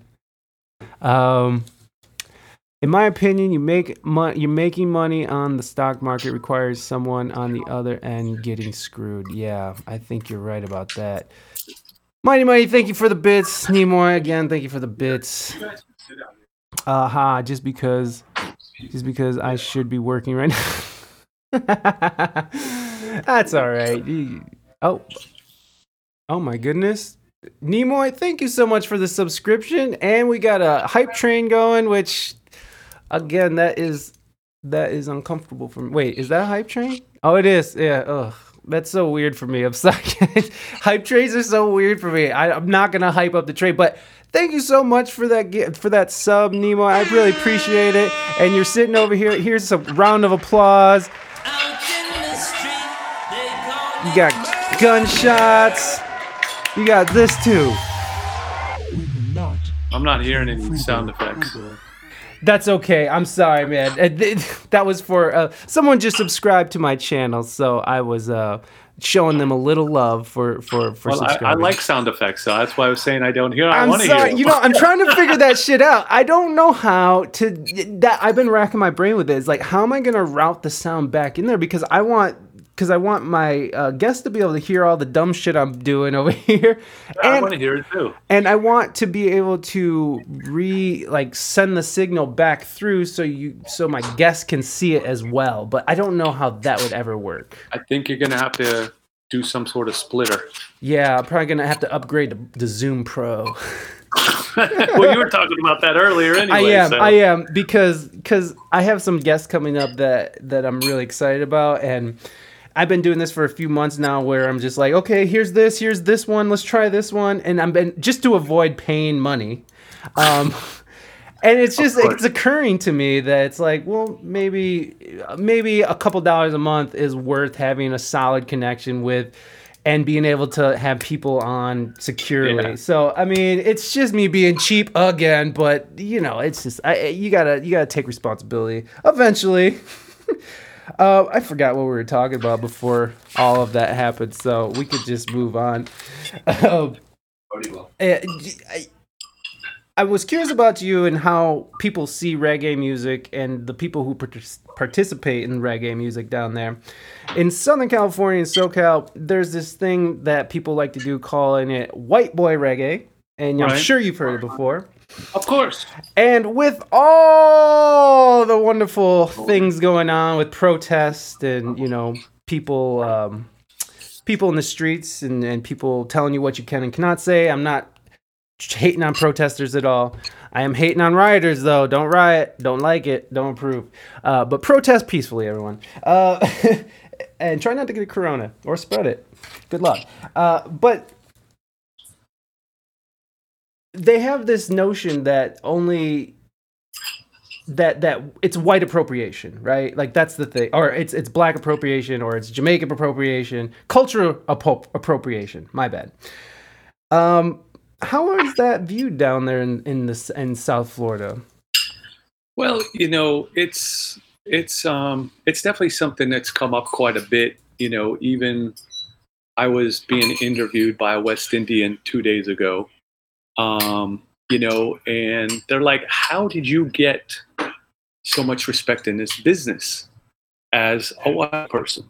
And you know, but you know, the appropriation thing for me is really, I think, a little misinterpreted because I think it's more about cultural appreciation. Mhm. Now, if you are trying to use it as a platform to better yourself in a economic way, then I can see it as appropriation. Okay? But I come from the standpoint what we talked about a little bit earlier is that it comes from a place of passion, of love. And you know, the thing is the the society here, the the, the makeup of South Florida is very diverse and dynamic. So, you know, a lot of the West Indian cultures, Caribbean cultures, especially like Jamaicans, um, Guyanese, um, Panamanians, um, Bahamians, Trinidadians, a lot of them are used to a very mixed cultural um, society as well. Now, typically, they're the up, upper class, Mhm. but they are there. So the thing about it is there is that, and I mean the appropriation thing to me isn't really significant down here as I've seen it in other places. So I, I'm not seeing it, you know, and I'm pretty much just in reggae circles for the most part. right, right. So you know, so they're kind of used to that, you know. So it's like when somebody white does reggae, if they're doing it right, they're they're gonna applaud you, you know, and that's mm-hmm. they applauded me, you know, and they didn't like they didn't know I was what like they didn't know because I was on the radio. They couldn't see me. They didn't know what I was for years. Many of them thought I was English, and when you're English, you're they, you know, and I don't know where they get that from. I don't think I sound English, but they thought I was English. And you know, when you have an English accent, you can be black or white Yeah, yeah. you know it's not like there's a differentiation and because this kind of a question came up the other day and but it's like so when i came out publicly it was like oh my god he's white they couldn't believe it Yeah. because they thought i was something else they thought i was like a 300 pound black man you know and i'm a, I'm a, I'm a 160 pound white guy Yeah, you know yeah. I'm like the complete opposite. And so I don't really feel like that appropriation is, at least it's not in my circles. It may be mm-hmm. in somebody else's musical, and I don't really see it. I've never been accused of it, I've never heard of it. Well, I can't say I've never been. I mean, there was one time somebody made a comment with a question mark, like, is this appropriation question mark? And I'm like, like I just told you, I just told them, said, no, this is appreciation. I like that. I like that a lot, uh, actually. That the appreciation answer to appropriation. Yeah. That's like a really that's a classy way of saying go fuck yourself. it's like, yeah, bro. It's like, uh, no, well, I don't know. I mean, do you do you see a reason? Do you see a reason for people to be upset for such a thing for appropriation? Uh, yeah, I do. I do. Um, I mean, there are definitely cases or situations that it, um, I think, is a is a is a valid are valid reasons. Um, you know, I think it's, but I think people, the people that it is valid or might um, fall into that situation, I think are bringing it on themselves most of the time. There are taking what they know and what they have a little too far. Yeah. And when you push the limits on something like that, um, you know, you're already in an environment that is not necessarily yours, but then you're going to push the envelope and you're going to push values maybe or something that that it can be a situation. You know there's there's one that's currently in in say my circles like in the west indian caribbean circles. There's a guy named white chocolate who made a name for himself as a as a as a dancer to caribbean music in the islands of saint lucia which is predominantly soca um, and they have like a little french influence. So there's more this you know even bouyon which is like a style of soca and caribbean music you know and they're talking about this guy being he's he but he came out and said oh that he's paving the way for black dancers to make money. And he was misin- misinterpreted. He was trying to what he was trying to say was he was trying to create a platform for these caribbean dancers to make money or help subsidize their living through economic forms you know like maybe twitch because it's one that pays youtube that pays you know eventually if you get to level on instagram it's one of those situations. And i don't know the whole story. I only know what i've read in the media Mm. okay? So there's two sides to that story and i don't really know either. I've kind of heard a little bit of both and it just sounds like what he said was misinterpreted uh, or maybe he went a little too far you know? He was trying to take too much credit that you know granted i watched some of the guy's video the guy you know is a good dancer you can't deny him that Mm. to caribbean music and there's a you know you either look like you either look really good dancing to that or you look really bad to that Yeah. to that style of music Yeah. especially soca soca's not you know that's a very fast paced and you gotta really be moving you know so it's like i mean i give the guy credit on his ability his talent um, you know, uh, where did he cross the line? I don't. I'm not. I'm not quite sure because, like I said, I don't have both sides. Yeah. So that's just an example. Yeah, the um oh gosh. Um yeah, th- there's definitely I, I I agree with you. There's definitely cases out there where it's like, holy shit, that is definitely just you're just straight up like you're paying no service. And, and you know what? To be honest, like that were there was a lot of that kind of stuff in um it, it, you know there there's a lot of that kind of stuff in San Diego. You know, in that scene where Yeah, you know yeah. you have a lot of posers, not, and I hate to call them posers because you know in a lot of these cases they're they're just kids who are just trying, to make music and and you know they're up there and they're doing the patois and it's like man you're from you're from Anaheim you're not from Jamaica it's like you know like I'm not you know I try to reserve my judgment and and here's why is because I've been at these festivals. I've played in these music. I've been deeply embedded into the scene, into the Cal Mhm. Root scene. You know, like I know, you know, I know a lot of people in there, and I know black, white, Mexican, lots of Mexicans, lots of Yeah. Latinos, um, and every time that we get together, and every time we play music, the crowd is is is multinational. Everyone's having a good time. Everyone is together as one. When I'm Yeah. playing in, in front of these crowds. So I know that what I'm doing isn't taking away from anybody. It's like I know what I'm doing is giving.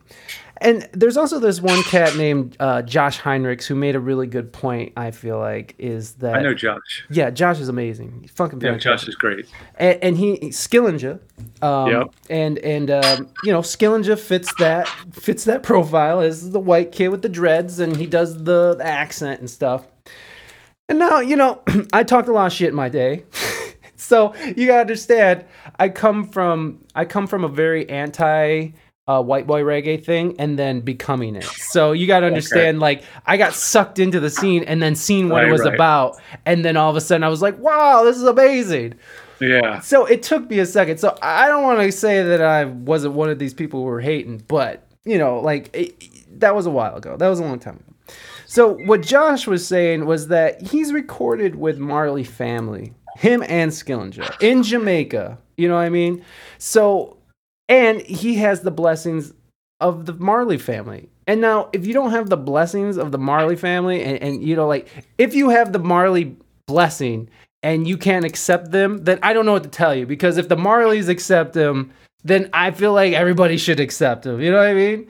Yeah, for sure. And then another point, because I, I have a whole fucking argument against why fucking appropriation is full shit. Um, and, and not in all cases, of course, not in all cases, but music has always been that thing that's crossed racial lines. You know For what I mean? Uh, Benny Goodman back in the day used to travel with Teddy Wilson and, and Lionel Hampton and and and then, and and that continued that tradition of jazz and then into to rock and roll and Jimi Hendrix and you know like it, it's just it's always been something that's pushed barriers beyond what they were. For You know what I mean? Even the blues. even the, the blues especially and, and you know like the blues is rock and roll the blues is rap the blues is jazz it's all that Yeah. and and so what everybody's appropriating now you know what i mean like eh, eh, like i don't i don't get how you can say that it's appropriation if it's pulling if it's pushing the boundaries if it's breaking boundaries of, of racial tensions. And and it, it just doesn't make sense to me. It, it just brings people together. Music brings people together. And and to say that you're taking away from them uh, to, from other people i feel like is kind of bullshit. But No, of I course, agree. there are And- some cases, and I'm not going to say it's all things, but I think it's for the yeah, most no, it's it's. I, I totally agree with you. Um, and I'm going to take it one step further. Let's do it. That that imitation is the greatest form of flattery. Yeah. Okay. Now, if you're not doing it properly or better, my philosophy is leave it alone. So if you can't speak patois like a Jamaican, I used to do it. But I can speak patois now. When I was doing it, I couldn't really. But once I learned how to speak patois, I kind of left it alone. But if a Jamaican comes to speak to me in patois, I'm going to speak to him in patois. Yeah. It's like if if you come to me and speak to me in Spanish, I'm going to speak to you in Spanish. Mm-hmm. If you come and speak to me in English, I'm going to speak to you in English. Yeah.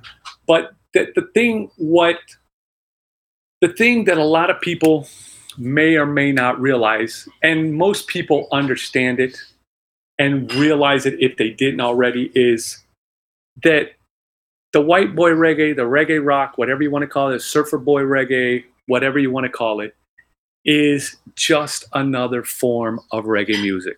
Okay? Basically, they are doing, and I was like you, I was on the outside looking in, and then kind of now I've adapted into that world and I can look out, but I've just broadened my horizons, is all I've done. But my point being is that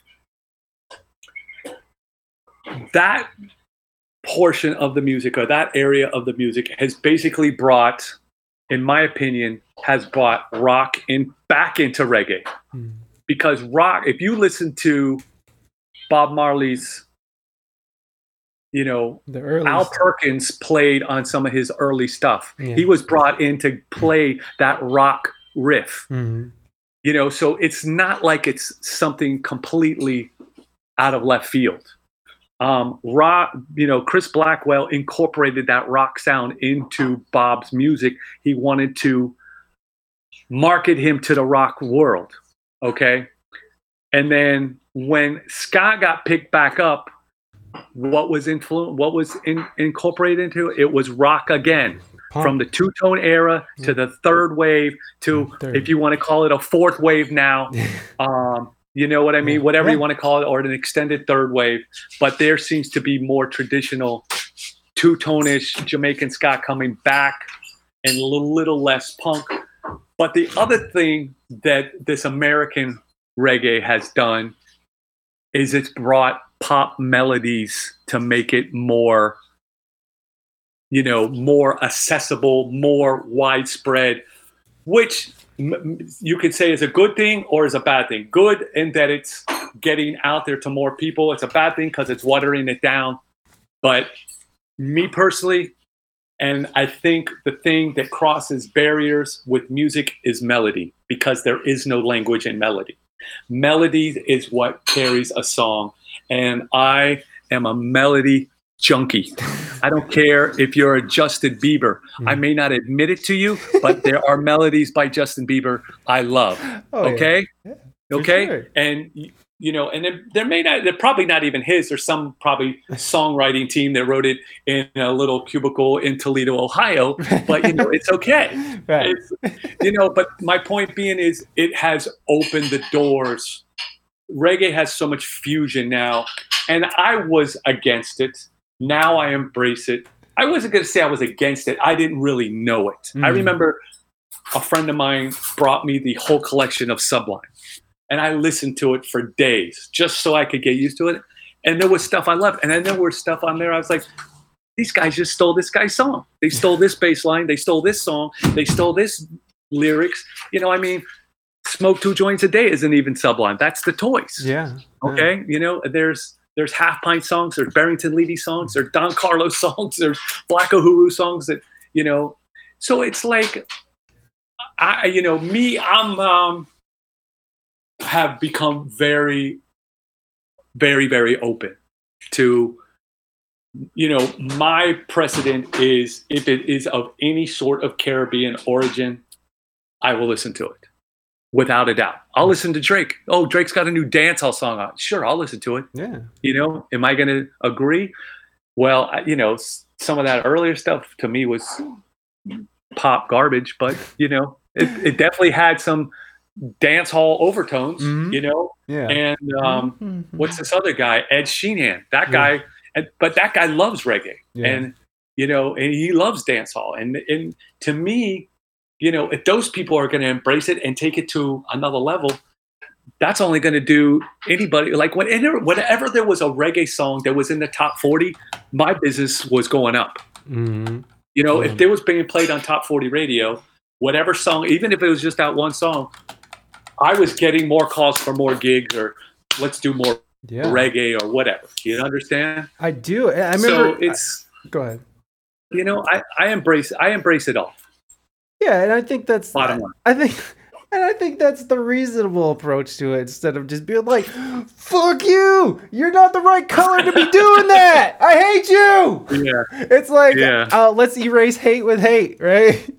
I, exactly. I don't, I don't, but, but yeah, it is inner uh, inner circle's still a band, right? They're still touring. Yeah, they're actually yeah, they're actually based here in Miami. Yeah, yeah, uh, because uh, Nimoy was saying the cops thing theme song has been stuck in his head since this topic started, and, and Oh, and, yeah. Inner Circle's still rocking, and Reina's a believer, and Lovely's name is Melody, so you know she loves music, and which is amazing, which I love that. I love you that. know, well, you know, Bad Boys got dropped. The show got dropped because of all this racial stuff. yeah, and it's like and you know because of the cop thing but even even even the members from inner circle came on a program and explained that it's not putting cops in a good light it was actually putting and they they still dropped the show you know what i mean it's like Yeah. crazy Yeah, you know? you know that that that's ridiculous because I, I feel like Cops has been a good show. I feel like Cops, I feel like people are just looking at it the wrong way because of what's Exactly. going on. I think Cops, for me as a young man, as a young uh, Midwest uh, hellion, Cops was a great education on what not to do when the cops are around. So for me, Cops was like education. And Yeah. I think it should be for everyone else as well. It's, it, it, ah, the cops, the cops. It's like it's like you know I, I don't want to hate on the cops. You know, like I think they're great. You know, like I, I would call them if I needed to. but there is something wrong in in you know something's rotting in Denmark. You know there is something Yeah. to be said about all that. You know I didn't realize that you did music as well. You you recorded music. I know you put together like mixtapes and stuff, but I I didn't know that. Are do you sing? Like what do you play? Well, here's the thing. You know, remember we were talking about college, and I Mhm. didn't feel like I was a great musician, Yeah. so I went into radio. But I've always had music in my head, hmm and a lot of times when I have a melody, I'll record it. And what I do is just because I'm not, I, I don't practice music anymore. I get somebody else to play it that is three thousand times better than me, Me and too. one of the best in the business. You know. yeah, that's how I try to do it too. so I'll record so I'll record melodies and I'll have somebody else record it and that'll like be the basis of a track. And then you know depending on what kind of feel I want or what kind of sound I want I'll bring this guy in and say hey play something for me for this. Or you know like um a lot of times like I love horns. So what I'll do is I'll have the horn players play off my bass line Mm, just as the melody do do do do whatever it may be. Right. simple bass line or play a piece of it, you know, and then the drums pretty much falls in. And then, you know, the keyboard will kind of double up on the skank or whatever. Um, but I also do arranging and also write Oh. um, songs. So, you know, I have a publishing company and um, I have, you know, Kulcha Shok at one, you know, what one of the first bigger things I did was it was a label for a long time, and I'm trying to get back. Not trying, but I am getting back into that. But you know how recording is. If you don't have your own studio, it takes a lot of money. Yeah. So, you know, I'm slowly working back into that, and I got really inspired during the pandemic when I was in Nicaragua, and have um, some really great ideas. And you know, I am a huge fan of reggae. I'm a huge fan of ska. I'm a huge fan of rock, rock steady. You know, um, and I, I do love dancehall, and I do love soca, and I would love to get into all that eventually. Um, but reggae's my forte, and um, you know, we're definitely working on. We were hoping to maybe get some releases out this year. Maybe we will, maybe we won't. But you know, um, you know how it is working with musicians. If you don't call them ten times a day, you're not going to get shit done. You're not. And I'm not that kind of person.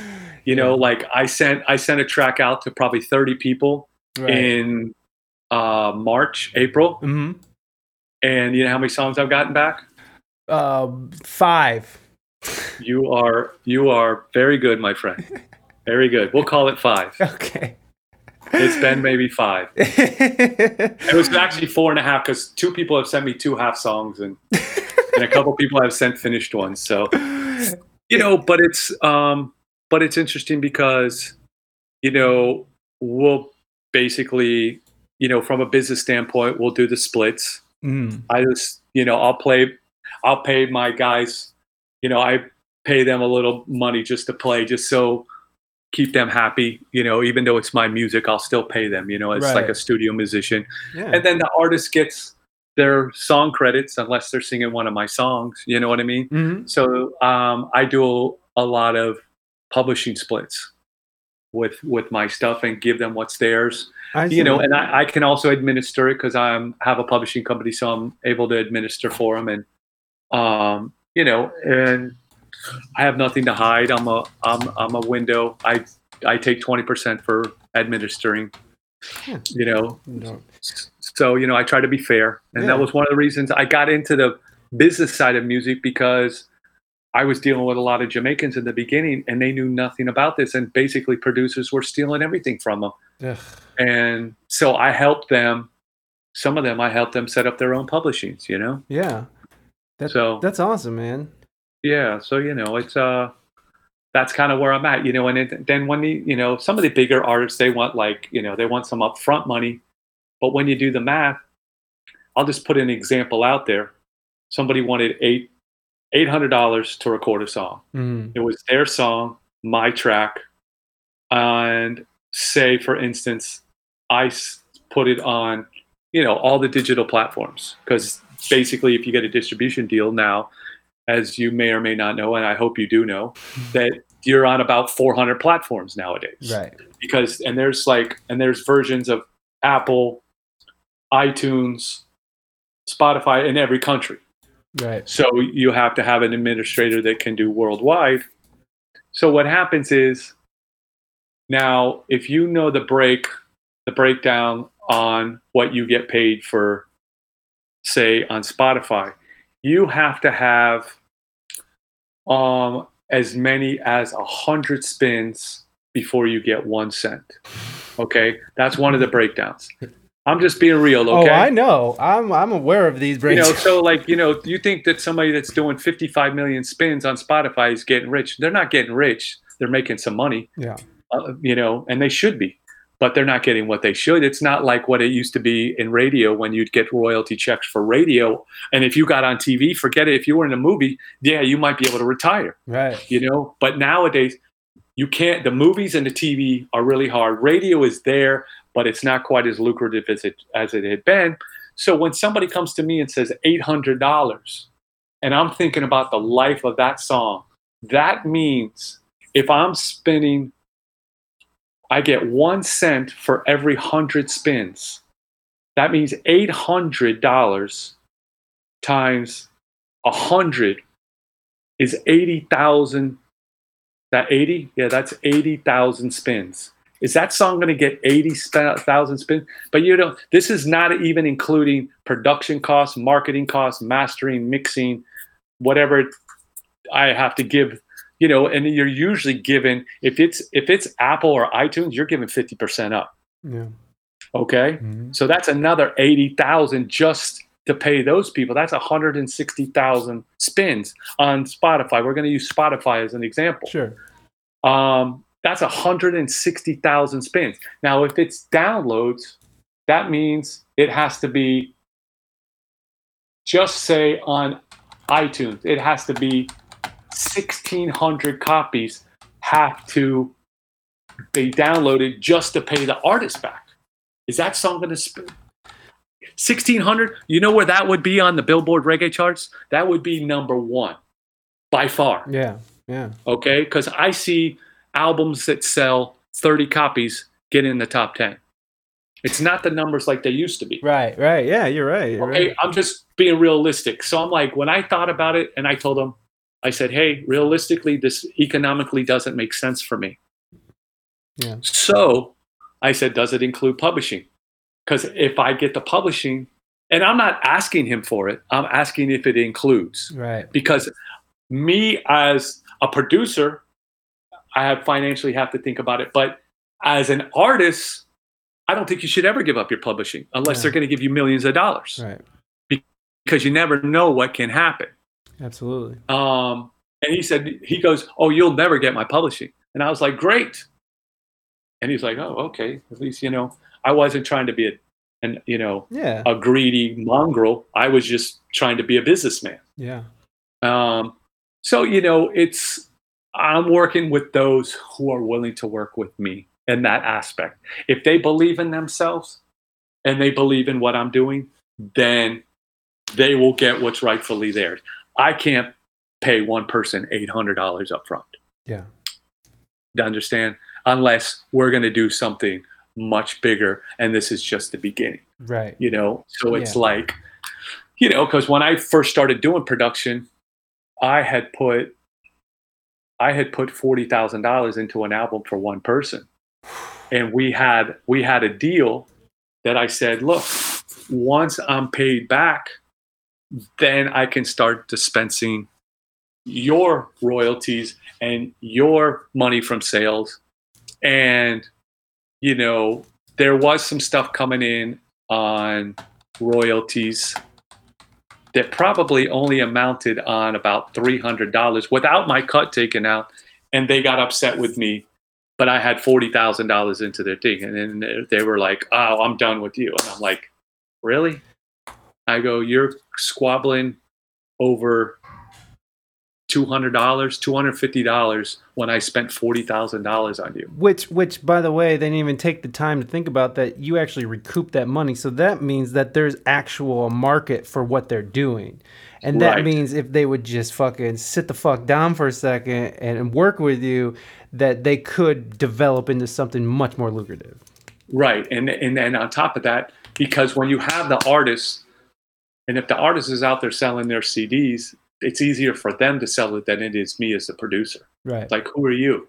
right. Exactly. But here, this is my album. Right. You know, I can say it's my album too, but they're like, "Where are you?" Oh, I'm like, "Oh, I'm this guy in the credits." Right. But they they see this guy's face on the front. right. They're like, "Oh yeah, I want to buy it from him. Right. Of course. They want to support him." You know? Yeah, and touring with their album and that, that- all of that stuff all that stuff adam adam flair uk said that uh bandcamp is good to musicians is, is that something that's Yes. yeah in which way i hadn't heard that Bandcamp is good because um, it's it's a it's a direct it's a direct um, platform, Hmm. and I'm surprised you don't know it because the, you know what I find you find certain genres on certain platforms more than you do others, Hmm. and I find a lot of ska bands use Bandcamp. Hmm. and Bandcamp, Bandcamp, I don't know that I forget their percentage, but it's it's very reasonable. And then once in a while, what they'll do is they will waive the fees, and so you'll see artists promoting, oh, this Friday, buy our stuff, and we, you know, basically they'll cut, they'll make the price a little bit more because they'll get everything. Mhm. There's, Yeah. there's a, and I learned this from a band out of Canada called the Prize Fighters. You know them? no i don't Oh, they're a great band, great, great ska band, and um, that it, you know, and Bandcamp has been doing it a lot during the pandemic to help encourage sales for the bands because they're not touring, you know, and Mhm. you know, uh, you know, Bandcamp seems um, sympathetic and more compassionate than a lot of the other platforms because they are willing to kind of do these kinds of things. You know what? You know what? Now that I think about it, I was hearing I should go back to managing my own music files and just buy from Bandcamp if you want, Nemo. You know, it's hard. It's hard to, to you know, you're you're we all you know I have a Spotify. You know, like I use my Spotify all the time. It's it's like it, it's we consume music how we consume music. It's just it's a. Right. It's just how certain, maybe for certain artists, you know what I mean? If you really like a, a, a- certain like uh, indie artist that you really like, maybe supporting them through Bandcamp is the right choice. Um, Right. Otherwise, if you really like Bieber, if you're a believer, you know, you could just stream his ass on YouTube or Spotify. He's going to get his money. He's fine. But Yeah. Bandcamp during um, during this pandemic, and I, I think they're still doing it. Yeah, Bandcamp and Cash App has been very supportive. Um, Yeah. actually, in, in when it came to so in Twitch, there's something in order to start monetizing your channel, you Uh-huh. have to reach affiliate status. Right. And so what Bandcamp, SoundCloud, and maybe another one, and, and actually Amazon Music just started doing it. They they put you on a fast track to affiliate because you have to have like three people in your stream, and you have to have so many hours streamed, and and you know it's kind of work to get that affiliate status, and which is fair, fair enough. But what was cool about SoundCloud and Bandcamp and, and now uh, Amazon Music is you can fast track that. So you can come on first stream ready to make money. And that's what I've been. You know, I actually was just in a stream before we went. His name is Josiah. Josiah? Josiah. He's a DJ who plays with a band called um, Something and Tings, Rhythm and Tings, maybe? I don't know. He, he's from Miami. He knew exactly who you were. uh, uh, he's from the 305. I, I think Yeah, that's Miami. that's Miami. Um, I wish I could remember his damn name. What was his name? Um, I, I you know. Anyways, his name. He's he's a DJ on Twitch, and he was killing it. People were people were tipping him and stuff. So, I mean, honestly, if you were ever looking into going that route, I I bet you would do well. Oh, thank you, Saucy Fart. Saucy wanted me to say fart, so fart. Okay, there you go, Saucy. I said fart. Um, yeah, it, it, it's uh, it, you know, like for just for streaming a DJ set or mixtapes, you know, whatever it is, you know, like he was killing it. He was really killing it. His name is Josiah, and um, I, asked him on the podcast during during his stream, and so, um, but it, anyways, it- it's a it's a really interesting platform, and you got to give it up to Bandcamp for um, and, and SoundCloud for doing that. A- And, you know what? I have heard Bandcamp is a good place for musicians. It's just been so long. You know what I mean? Like Yeah, I remember yeah. talking about Bandcamp at the beginning of this podcast, like at the beginning, like five years ago. I remember Right. someone telling me about Bandcamp, but you know how it's like you go through. There's so many music platforms. It's so it's changing ever so quickly, and it's just so hard to keep up. Guess It is. guess I could It buy is. some merch. Yeah, buy some merch. Seems to be. you know you know but like I, I mean just from my knowledge i would and you know maybe you can share yours too mike Sure. um from i would say look into it more but my understanding bandcamp seems to be one of the better ones Mhm. now soundcloud i'm not sure because Oh well, SoundCloud don't pay you. Any, well, they just started now paying people. Right, for because I know you normally have to pay once you get to a certain amount Mhm. you have of storage. Um, because I was doing, I have um, three new mixes on there that I just did for a company, and they wanted it on my SoundCloud. So I had to expand and get the premium paid, Yeah. but it was fine because they had paid me to do it. Um, so I didn't, you know, so I got these mixes are going to be up there for like um, a month hmm that I did for this company called Surf Expo, who I work for. It's a big surf convention. Oh, cool. Yeah, it's a, it's a, I love the gig. It's just you know the vibes are just positive, but they're up there, and you know, so to hear you say that now they're monetizing is good because I know it was kind of the opposite. You had to pay to be on there, Yeah. you know. Um, and I'm not I'm not here to talk bad about anybody, um, but in a sense, I don't necessarily particularly like Amazon's business practices. I feel. Um, um, they're, um, you know, just maybe look into them just so that they may have similar beliefs that you do. I just don't. I don't. They're, a, you know, they're very aggressive, and you know, they're a very successful model. Mhm. I don't knock them on that side. We are in a, you know, business-oriented world Right. um, you know, and anybody like you and I who love to do music, we do have to have some business savvy to our side of things. Um, but I've also been hearing good things about this platform, Twitch TV, as DJs, because a lot of the, I've heard it from a lot of DJs, and I'm looking for a platform like that. I have a online radio station through my website, and I'm looking for a new platform for that because TuneIn app was what we were using, but now they charge. Mm. You know, so it's you know, there's so many different platforms now. You know, and like I was speaking to one of my DJs because we do some live stuff once in a while, and we're looking at Twitch TV. You know, we do stuff on Instagram Live, but then there's there's also Facebook Live. There's um, you know, there's Twitch now. There's YouTube Live. You know, there's so many different platforms, and I was thinking, well, why you know is there a way to use them all but i find that if you want to do those five you need either five computers five accounts or five cell phones Um, it's like would be really tough Well, no, not not necessarily. I think you can't do all five at once, but there is this program called Restream. And Reina, can you put in the other one too? The other the other um, popular one. Um, there, it's called Restream, and and really, and and also Streamlabs OBS, which is the program we use for this. Um, yeah, I know, Ray. I'm gonna. I'm. We're getting there. Um, Reina, we're getting there. Uh, there. There's um. Uh, Streamlabs OBS has the capabilities of streaming to several different platforms. And if you go back and click that link I sent you to this podcast uh, for this stream, you'll Uh-huh. see like what OBS does for me and how awesome it is.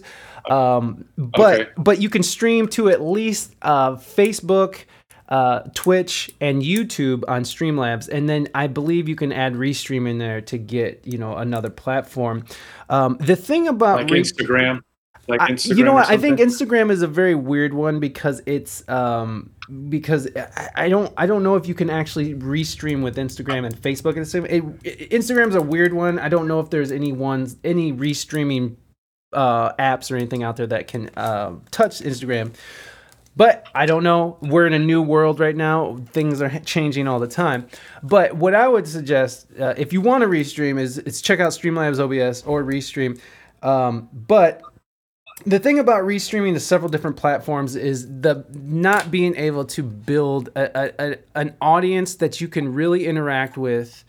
Um, yeah, I mean, like that's the biggest thing. Is like it's also if you are a Twitch affiliate um, you will lose your affiliate if you're caught restreaming. So if you are if you Oh, do okay. get if you are monetized on um, on Twitch and they catch you doing that restream thing, they'll take your monetization away.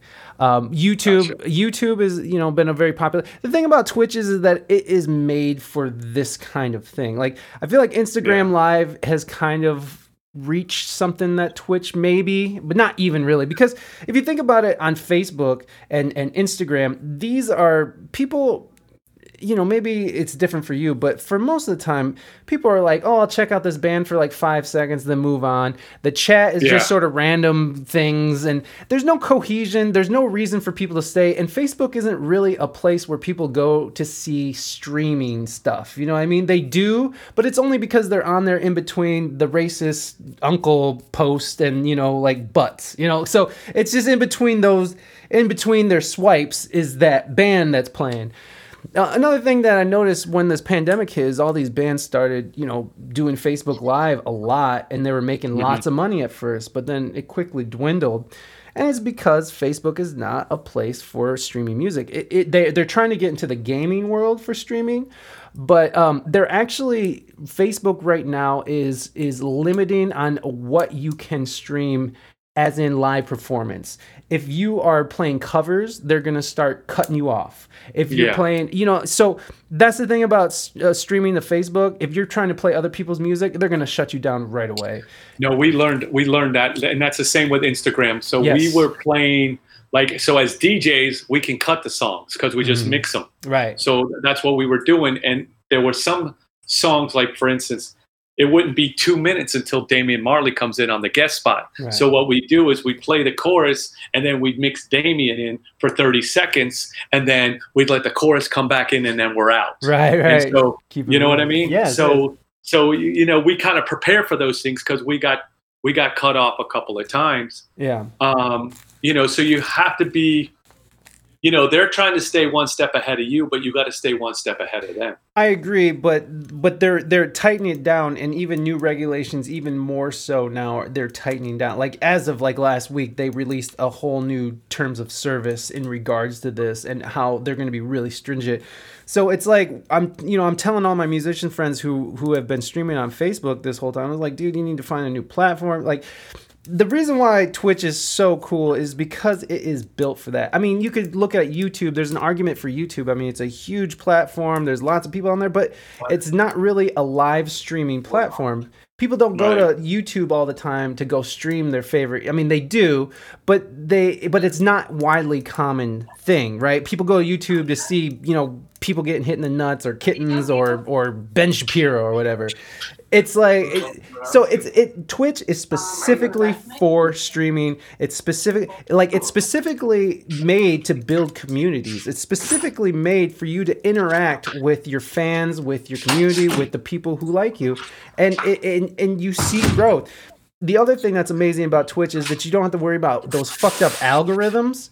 The algorithms are uh, uh, like on Facebook, your shit gets buried real deep. You know, like Yeah. uh, uh, the thing about Twitch is like if you have five people in your chat, that's where you show up. You know, if you have a mil- if you have ten thousand people in your chat, you show up at the top. You know what I mean? So it's it's just fair. You know, it, like it goes from zeros all the way to thousands, and so the algorithm isn't fucked up yet. Uh, it's also owned by Amazon, by the way. uh, What Twitch is? yeah, so so Oh, that might be another nail in the me that. I know, I know. I was I was thinking that, but it, that's been it's been my hard sell for Twitch since I started it. It's just it's it's just been literally life changing for me. Um, well, we're getting we're winding down here, and I want to sort of close on a, on a on a happy note. So, what what's your uh what's your plans past when we get past all this bullshit, what what's your plans? What's your what's your happy plans? Well, I mean, my plans have kind of started now, you know, because uh, first of all, I'm back in the country and been away for a while. Mhm. So, you know, it's um it's to get get live music back out there again. Mm, um, in any shape or form that I can. Um, you know, because just last week they opened up stage two, letting venues do 50% capacity. So I'm trying to get some of my stuff going and talking to bands. And, you know, I'm looking, and now that I have the technology and the capability, maybe doing some more live streaming until we get to that point, you know, but I, one thing with me is anything I start, I like to continue it. So I want to try and do something that, even if I'm gigging or out working or DJing or doing a promoting a show, it's something that I can do on a consistent basis because that's how you build your audience. yes. Um, so, but the, the the main thing right now is just trying to get live music back out there in any shape or form. So I kind of been uh, doing some homework, seeing who's doing stuff, Mhm. and now looking to. I've tried to talk to a couple of them and maybe just go visit some of them and be be an audience member Mhm. and a and a business perspective Yeah. kind of view as well, you know. So that's kind of where I'm at, and to hopefully do more in the recorded side of the music as well. Nice. Yeah, you know, we're having like these little hippie festivals. Like we have like jam band music. Jam music is Mhm. pretty big here in this region. And Yeah. they've been doing these little hippie festivals where they have about 200 people and they cap it, you know. And so there also there's been uh, comedians uh, uh, doing the Yeah. drive-ins. Actually, Yeah. um, Hirie, I saw Hirie was doing that uh, out in San Diego. They did a, a drive-in or a or a parking lot thing. They've been doing those kind of gigs and stuff. So yeah, it's been uh, there. It's it's some things are coming opening back up. Things are happening, but I don't know, man. I, I just I don't know how we're gonna. I don't know how this winter is gonna go. You know, as we go into fall, as the election season goes, as you know, like it's just it's just craziness. Um, do you? Thank you so much. I appreciate you coming on the show and talking so o- open and honestly. Uh, do you got a little bit of time to play uh, a- a quick game here? Sure, Cool, cool. All right, guys. You know what time it is. I don't. Everybody give Lance a round of applause. Oh, I forgot that we have this claps. Oh man, hold on. I'm trying to give you claps. Oh, that's okay. Yeah, we're gonna get it. We're gonna get it. Oh, I forgot. I forgot, you guys. I, I also added this today for anybody. Anybody, I f- keep forgetting about these these stupid things. Here you go. Here's this. Oh, let me see if it works. Did it work? No, it didn't even work. Well, there you go. Okay, well, thank you, Reina, for those claps. I appreciate it. Let's play. How much does it cost on Craigslist? I'm gonna, I'm gonna, um, I'm gonna put a, a BRB screen up real quick while we set up, and we'll be right back with how Okay. much does it cost on Craigslist. Oh, there it went. there it goes. All right, guys, stick with me. What in the hell is going on with that? What? Oh, I know what's happening. It went on to another playlist. All right, hold on, guys. Here, here's a song that you guys never heard by me and Reina Mystique. All right. All right, man. Just give me a second. Take your time.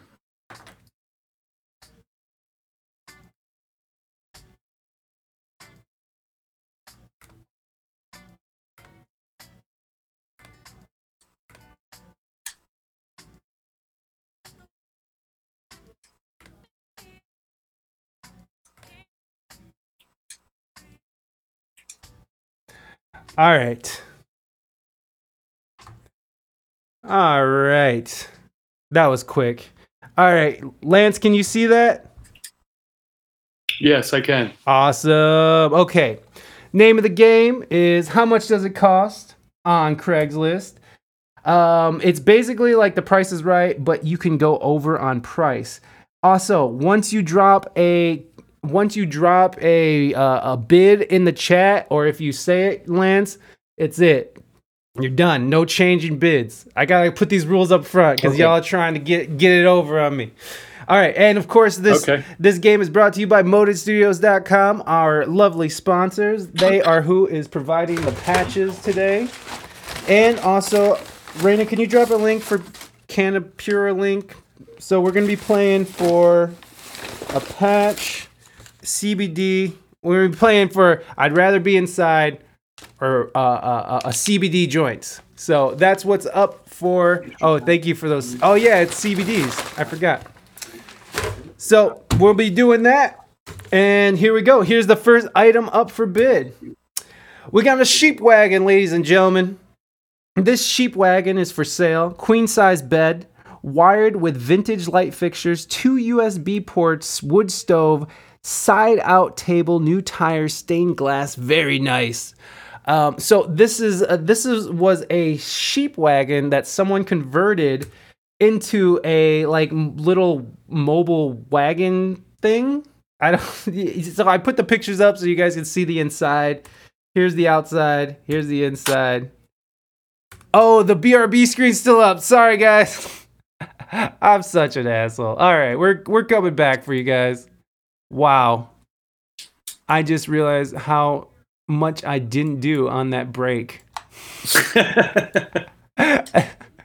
wow. Just give me a second, guys. We're gonna come back. Thank thank you so much, Nimoy, for telling me that I didn't do the right thing because I would have just kept going like a dipshit. We're almost there, folks. We're almost there. All right. There we go. So it's a sheep wagon. Of course, here it is again. Sheep wagon. Sorry, guys. Sorry you didn't get to see that. There's a sheep wagon, and then here's the inside. So as you can see, there's a queen size bed. There, there's a, a little wood stove there. There's some nicely, it looks like custom cabinets in there. It looks pretty cool. I don't know why someone chose to put it on a wagon, but sweet. All right, guys, drop your bids in the chat. And we, oh, Jay Bartholomew, what's up? Thanks for stopping by, buddy. You're just in time to drop a bid. All right, Nine- I'm gonna say I'm gonna say three grand, Three grand. All right, Lance has three grand on it. Three and G. I, I and, and I'm not a Craigslist shopper, so I have no idea. well, that's okay. And this is out of Joliet. Where's this? Joliet. I don't know where this is at. Dang, that's a nice wagon. I'd buy that for a thousand dollars. Jay Bartholomew, we are bidding for a patch or CBD joints. So um, please put a bid in there. How much do you think this item cost on Craigslist? And here's the inside for you, Jay, just in case you didn't see that. Um, so, all right, guys, drop your bids. Drop your bids. Drop your bids, and we will. Uh, Lance, yes, three thousand for Lance. One thousand. Mighty Mighty has fifteen thousand. Comes with a stove. That's right. It's a wood stove. That's right. There you go. You like that, huh? What's up, Saucy? Thank you for dropping those emotes. Thank you for being here, buddy. Always appreciate seeing you in the chat. Uh, okay, is that everybody? Jay Bartholomew, you want to sit this one out? Cool, no problem. I was wondering what was happening. The door looks uh, deceptively thin. Oh my god, you're right. I would have to turn sideways to get in that son of a bitch. okay, all right. Looks like everybody's bid. All right, guys. I'm gonna do the. I'm gonna do the drum roll. Here we go. Okay, I didn't do anything. Great. Great. Wrong playlist. Wrong playlist. Actual retail price on Craigslist. Oh, I have two things going on at once. Great. Uh, oh, you can't see it. $19,000. Who won that? Who is that? Somebody said 15. Uh, yeah. Oh, saucy chicken nugget. Hey, saucy. You win a patch or CBD joints. Which, which one do you want?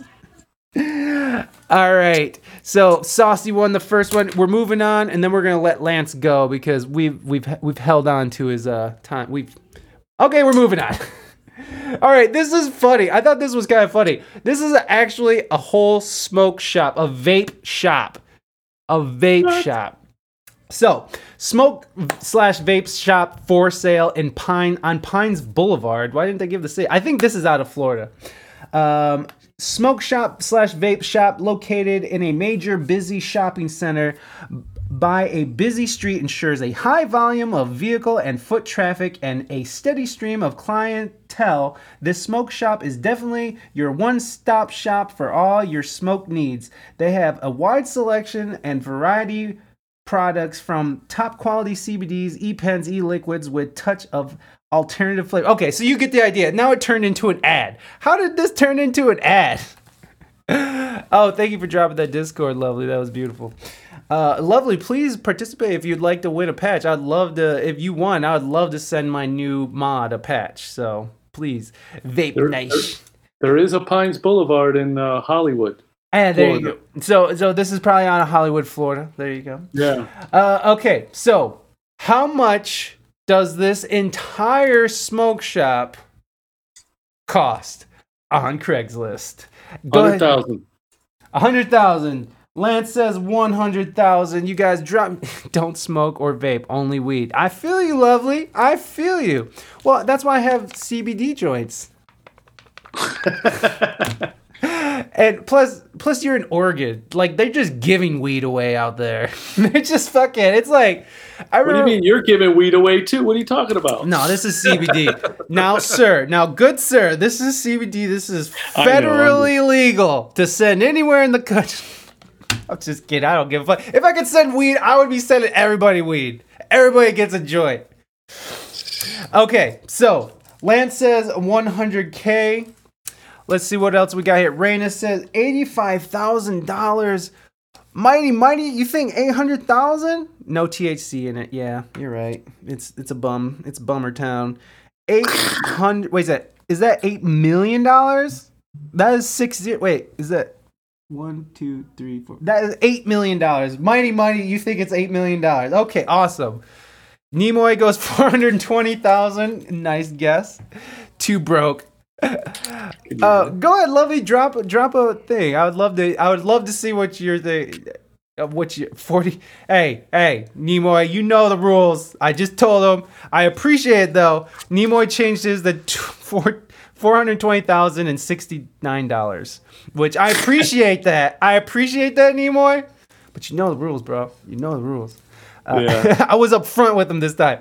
All right, Lovely is being shy. That's okay, Lovely. You don't have to participate. Jay Bartholomew, come on, baby. Drop a bid. I'll send you a, some CBD joints. We, we need more people to win other than the people who always win. okay. I'm going to give you guys a couple more seconds to, to get a bid in, and then we're going to find out how much this item costs on Craigslist. And then we're going to cut our guest loose so he can go live his life and, and make more music and, and get live music back out there. Mm-hmm. What's Lance's vote? Lance's vote is 100,000. Okay, I'm going to do it, guys. I, I got you. I got you. you. You don't have to play. I know that patches and joints aren't everybody's cup of tea. All right, guys, here we go. Let's get the drum going. Drum roll, please. Oh shit, I forgot to turn down the other one. Oh well. Actual retail price on Craigslist. I'm trying to wait for my alert to go away. Okay. $650,000. Who has got that? I think that's I think it's Nimoy. Nimoy, you got it again, baby. All right, got your address. Let me know what, What you he said? What, said he, what did he say? Nimoy said four hundred twenty thousand dollars. Yeah. Uh, uh, you you said hundred k. Mighty Yeah, Mighty said, yeah. oh, wait, wait. What did Reina put down? What did you put down, Ray? Oh, 85,000. No, you were way wrong. I just wanted to meme. All right. He pays you 450,000. yeah, yeah, exactly. Someone needs to pay me $100 $450,000. All right. I really appreciate it, Lance. I really do appreciate you coming on the show and, and just being a, a, a gentleman and sharing your knowledge with us. And let me let me take you off presenting so we can say a proper goodbye here. There he is. There he is. Lance Lance, I really do appreciate it. Like, I, I I really had a great time chatting it up with you and and uh, getting to know you better. And I hope maybe one day, if I can get over this non-touring thing, that I can. Um, maybe one day my band will come through Florida and we can play together and we can hang out in real in IRL. What is uh what is your band? Uh, it's the Skanks Roots Project. Skank Fruit. Okay, yeah, I, I know the band. I know of the band. We we have a couple albums on uh, Ian Young's label. Um, Yeah. uh, but uh, yeah, we, we kind of we kind of like this year kind of I don't know. I think everybody's sort of bummed out from the year. I don't know if this Skanks Roots project is going to continue, but um, it's been a really good time, and I hope they do because I do love those guys. Those guys are my brothers. Now, So I've- do you play with anybody else or just them? yeah, well, I I in San Diego I was playing with like um I'd play I would just be like more of a sit-in guy and Skanks Roots Project and I was playing with an artist named Janelle Monáe uh but no, she's Janelle. a, not Janelle Monáe my bad Janelle Phillips Yeah, I know. Yeah, that's the one I know. yeah Janelle Monáe is an amazing artist as well but uh but no I was working with Janelle Phillips who is now a bodybuilder professionally she's quit doing music because uh, Really? yeah she had a problem with uh because she was signed to Stoopid Records Yeah. and she had a problem with Miles, and um, I think it, I think she was the problem. Honestly, I don't Okay. think it was Miles. I think it was I think she she she was young at the time. I'm not trying to talk shit about Janelle because I love her. She she put me in touch with so many cool people. She like built so many bridges for me, but. But she, but she was young, and she, you know, she didn't really know the game, and now she does. But now she wants to bodybuild, and and God bless her for she's that. but she got talent, man. She does, man. And you know what sucks? Because, like, I really liked her songs and I really liked her approach to reggae. And, you know, Yeah, like, she kind of had like a R and B flavor, right? exactly. Yeah, she had R&B. She, she, had, she loved Amy Winehouse. So, like, Yeah. she had a lot of that influence going on with her, too. So, it's sad, but, you know, this is how the game works, right? Like, the person who's the front runner is now fucking bodybuilding, you know? so, so it's like, you know, it happens. But yeah, I, I would play around with uh, bands just sitting in and um, yeah, just having fun. I, I, and then I, I did a lot of like, um, I did a lot of like local gigs, you know, cover gigs and stuff in San Diego. But when I was, but but here in Ohio, I I played with a bunch of different bands, and me and my wife play together. And but you know, it, I might do that live stuff again. But as of right now, I'm okay Yeah. with this. But Well, if you do come to Florida, let me know, and if I come to Ohio, uh, me know. I'll let you know. Toledo is in what part? Is that the southwest corner? nor- northeast, Northeast. Oh, the yeah. opposite. Okay. right? So we're east of Cleveland directly. Okay. Okay. All right. I know where you're at then. How far are you from Cleveland?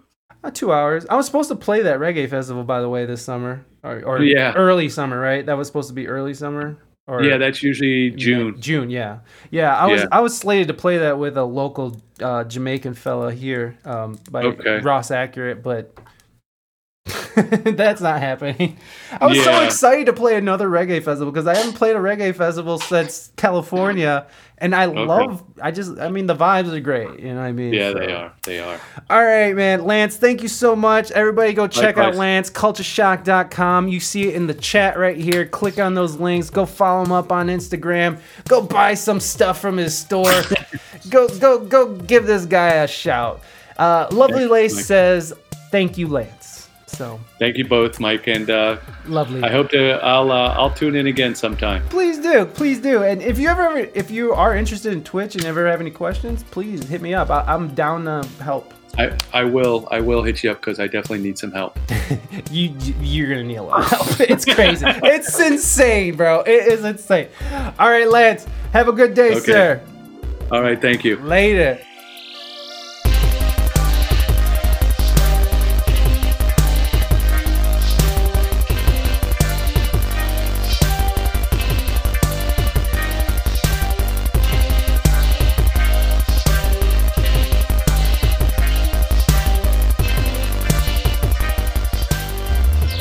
Thank you so much, Lance. I truly appreciate you coming on the show and sharing your story. And, uh, you know, we get into the weeds out here.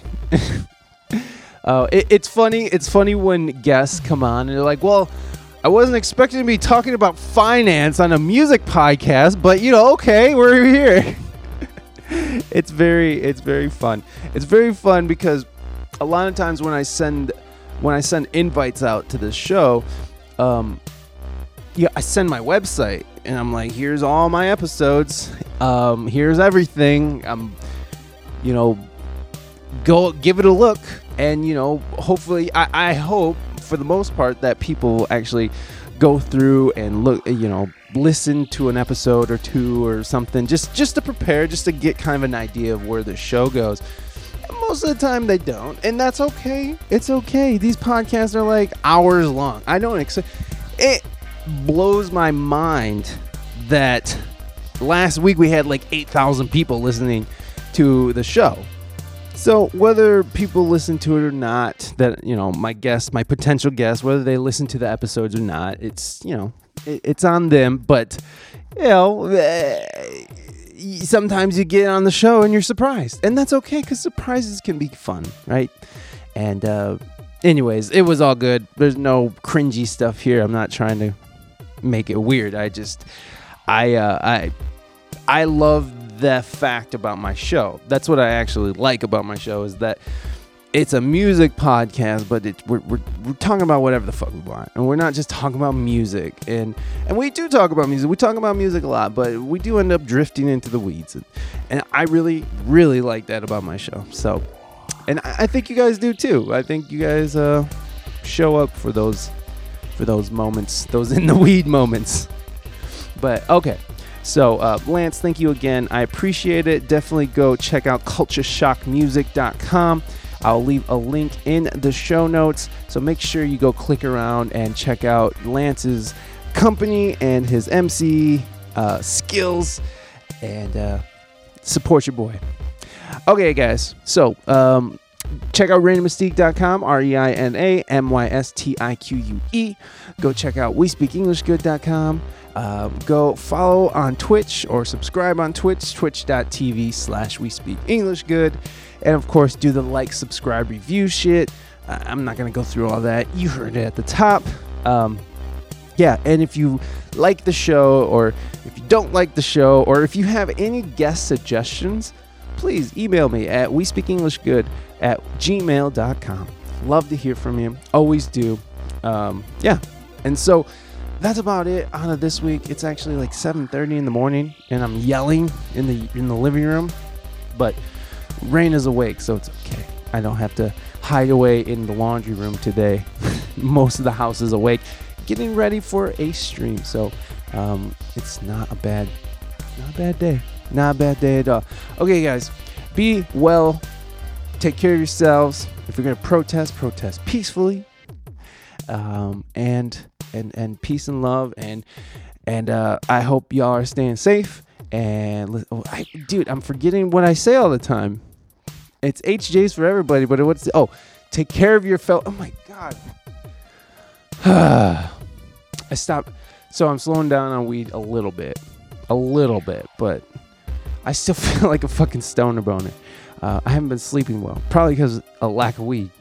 but that's all right. You gotta take a break. You gotta let your brain rest, or let your lungs rest at least. Jesus. All right, guys. Be good to your fellow human beings. HJ's for everybody. I'll see you guys next week. Wait. Oh yeah, Friday, Eddie Blunt on Twitch. We have our Halloween spooktacular costume stream. So please come through, enjoy. We're gonna be doing some scary shit. Nah, it's not gonna be that scary. It's just me gonna be dressed up. That's it. That's the extent of how how we celebrate, baby. But no, I got some other stuff. I got some other special surprises. So, all right, guys.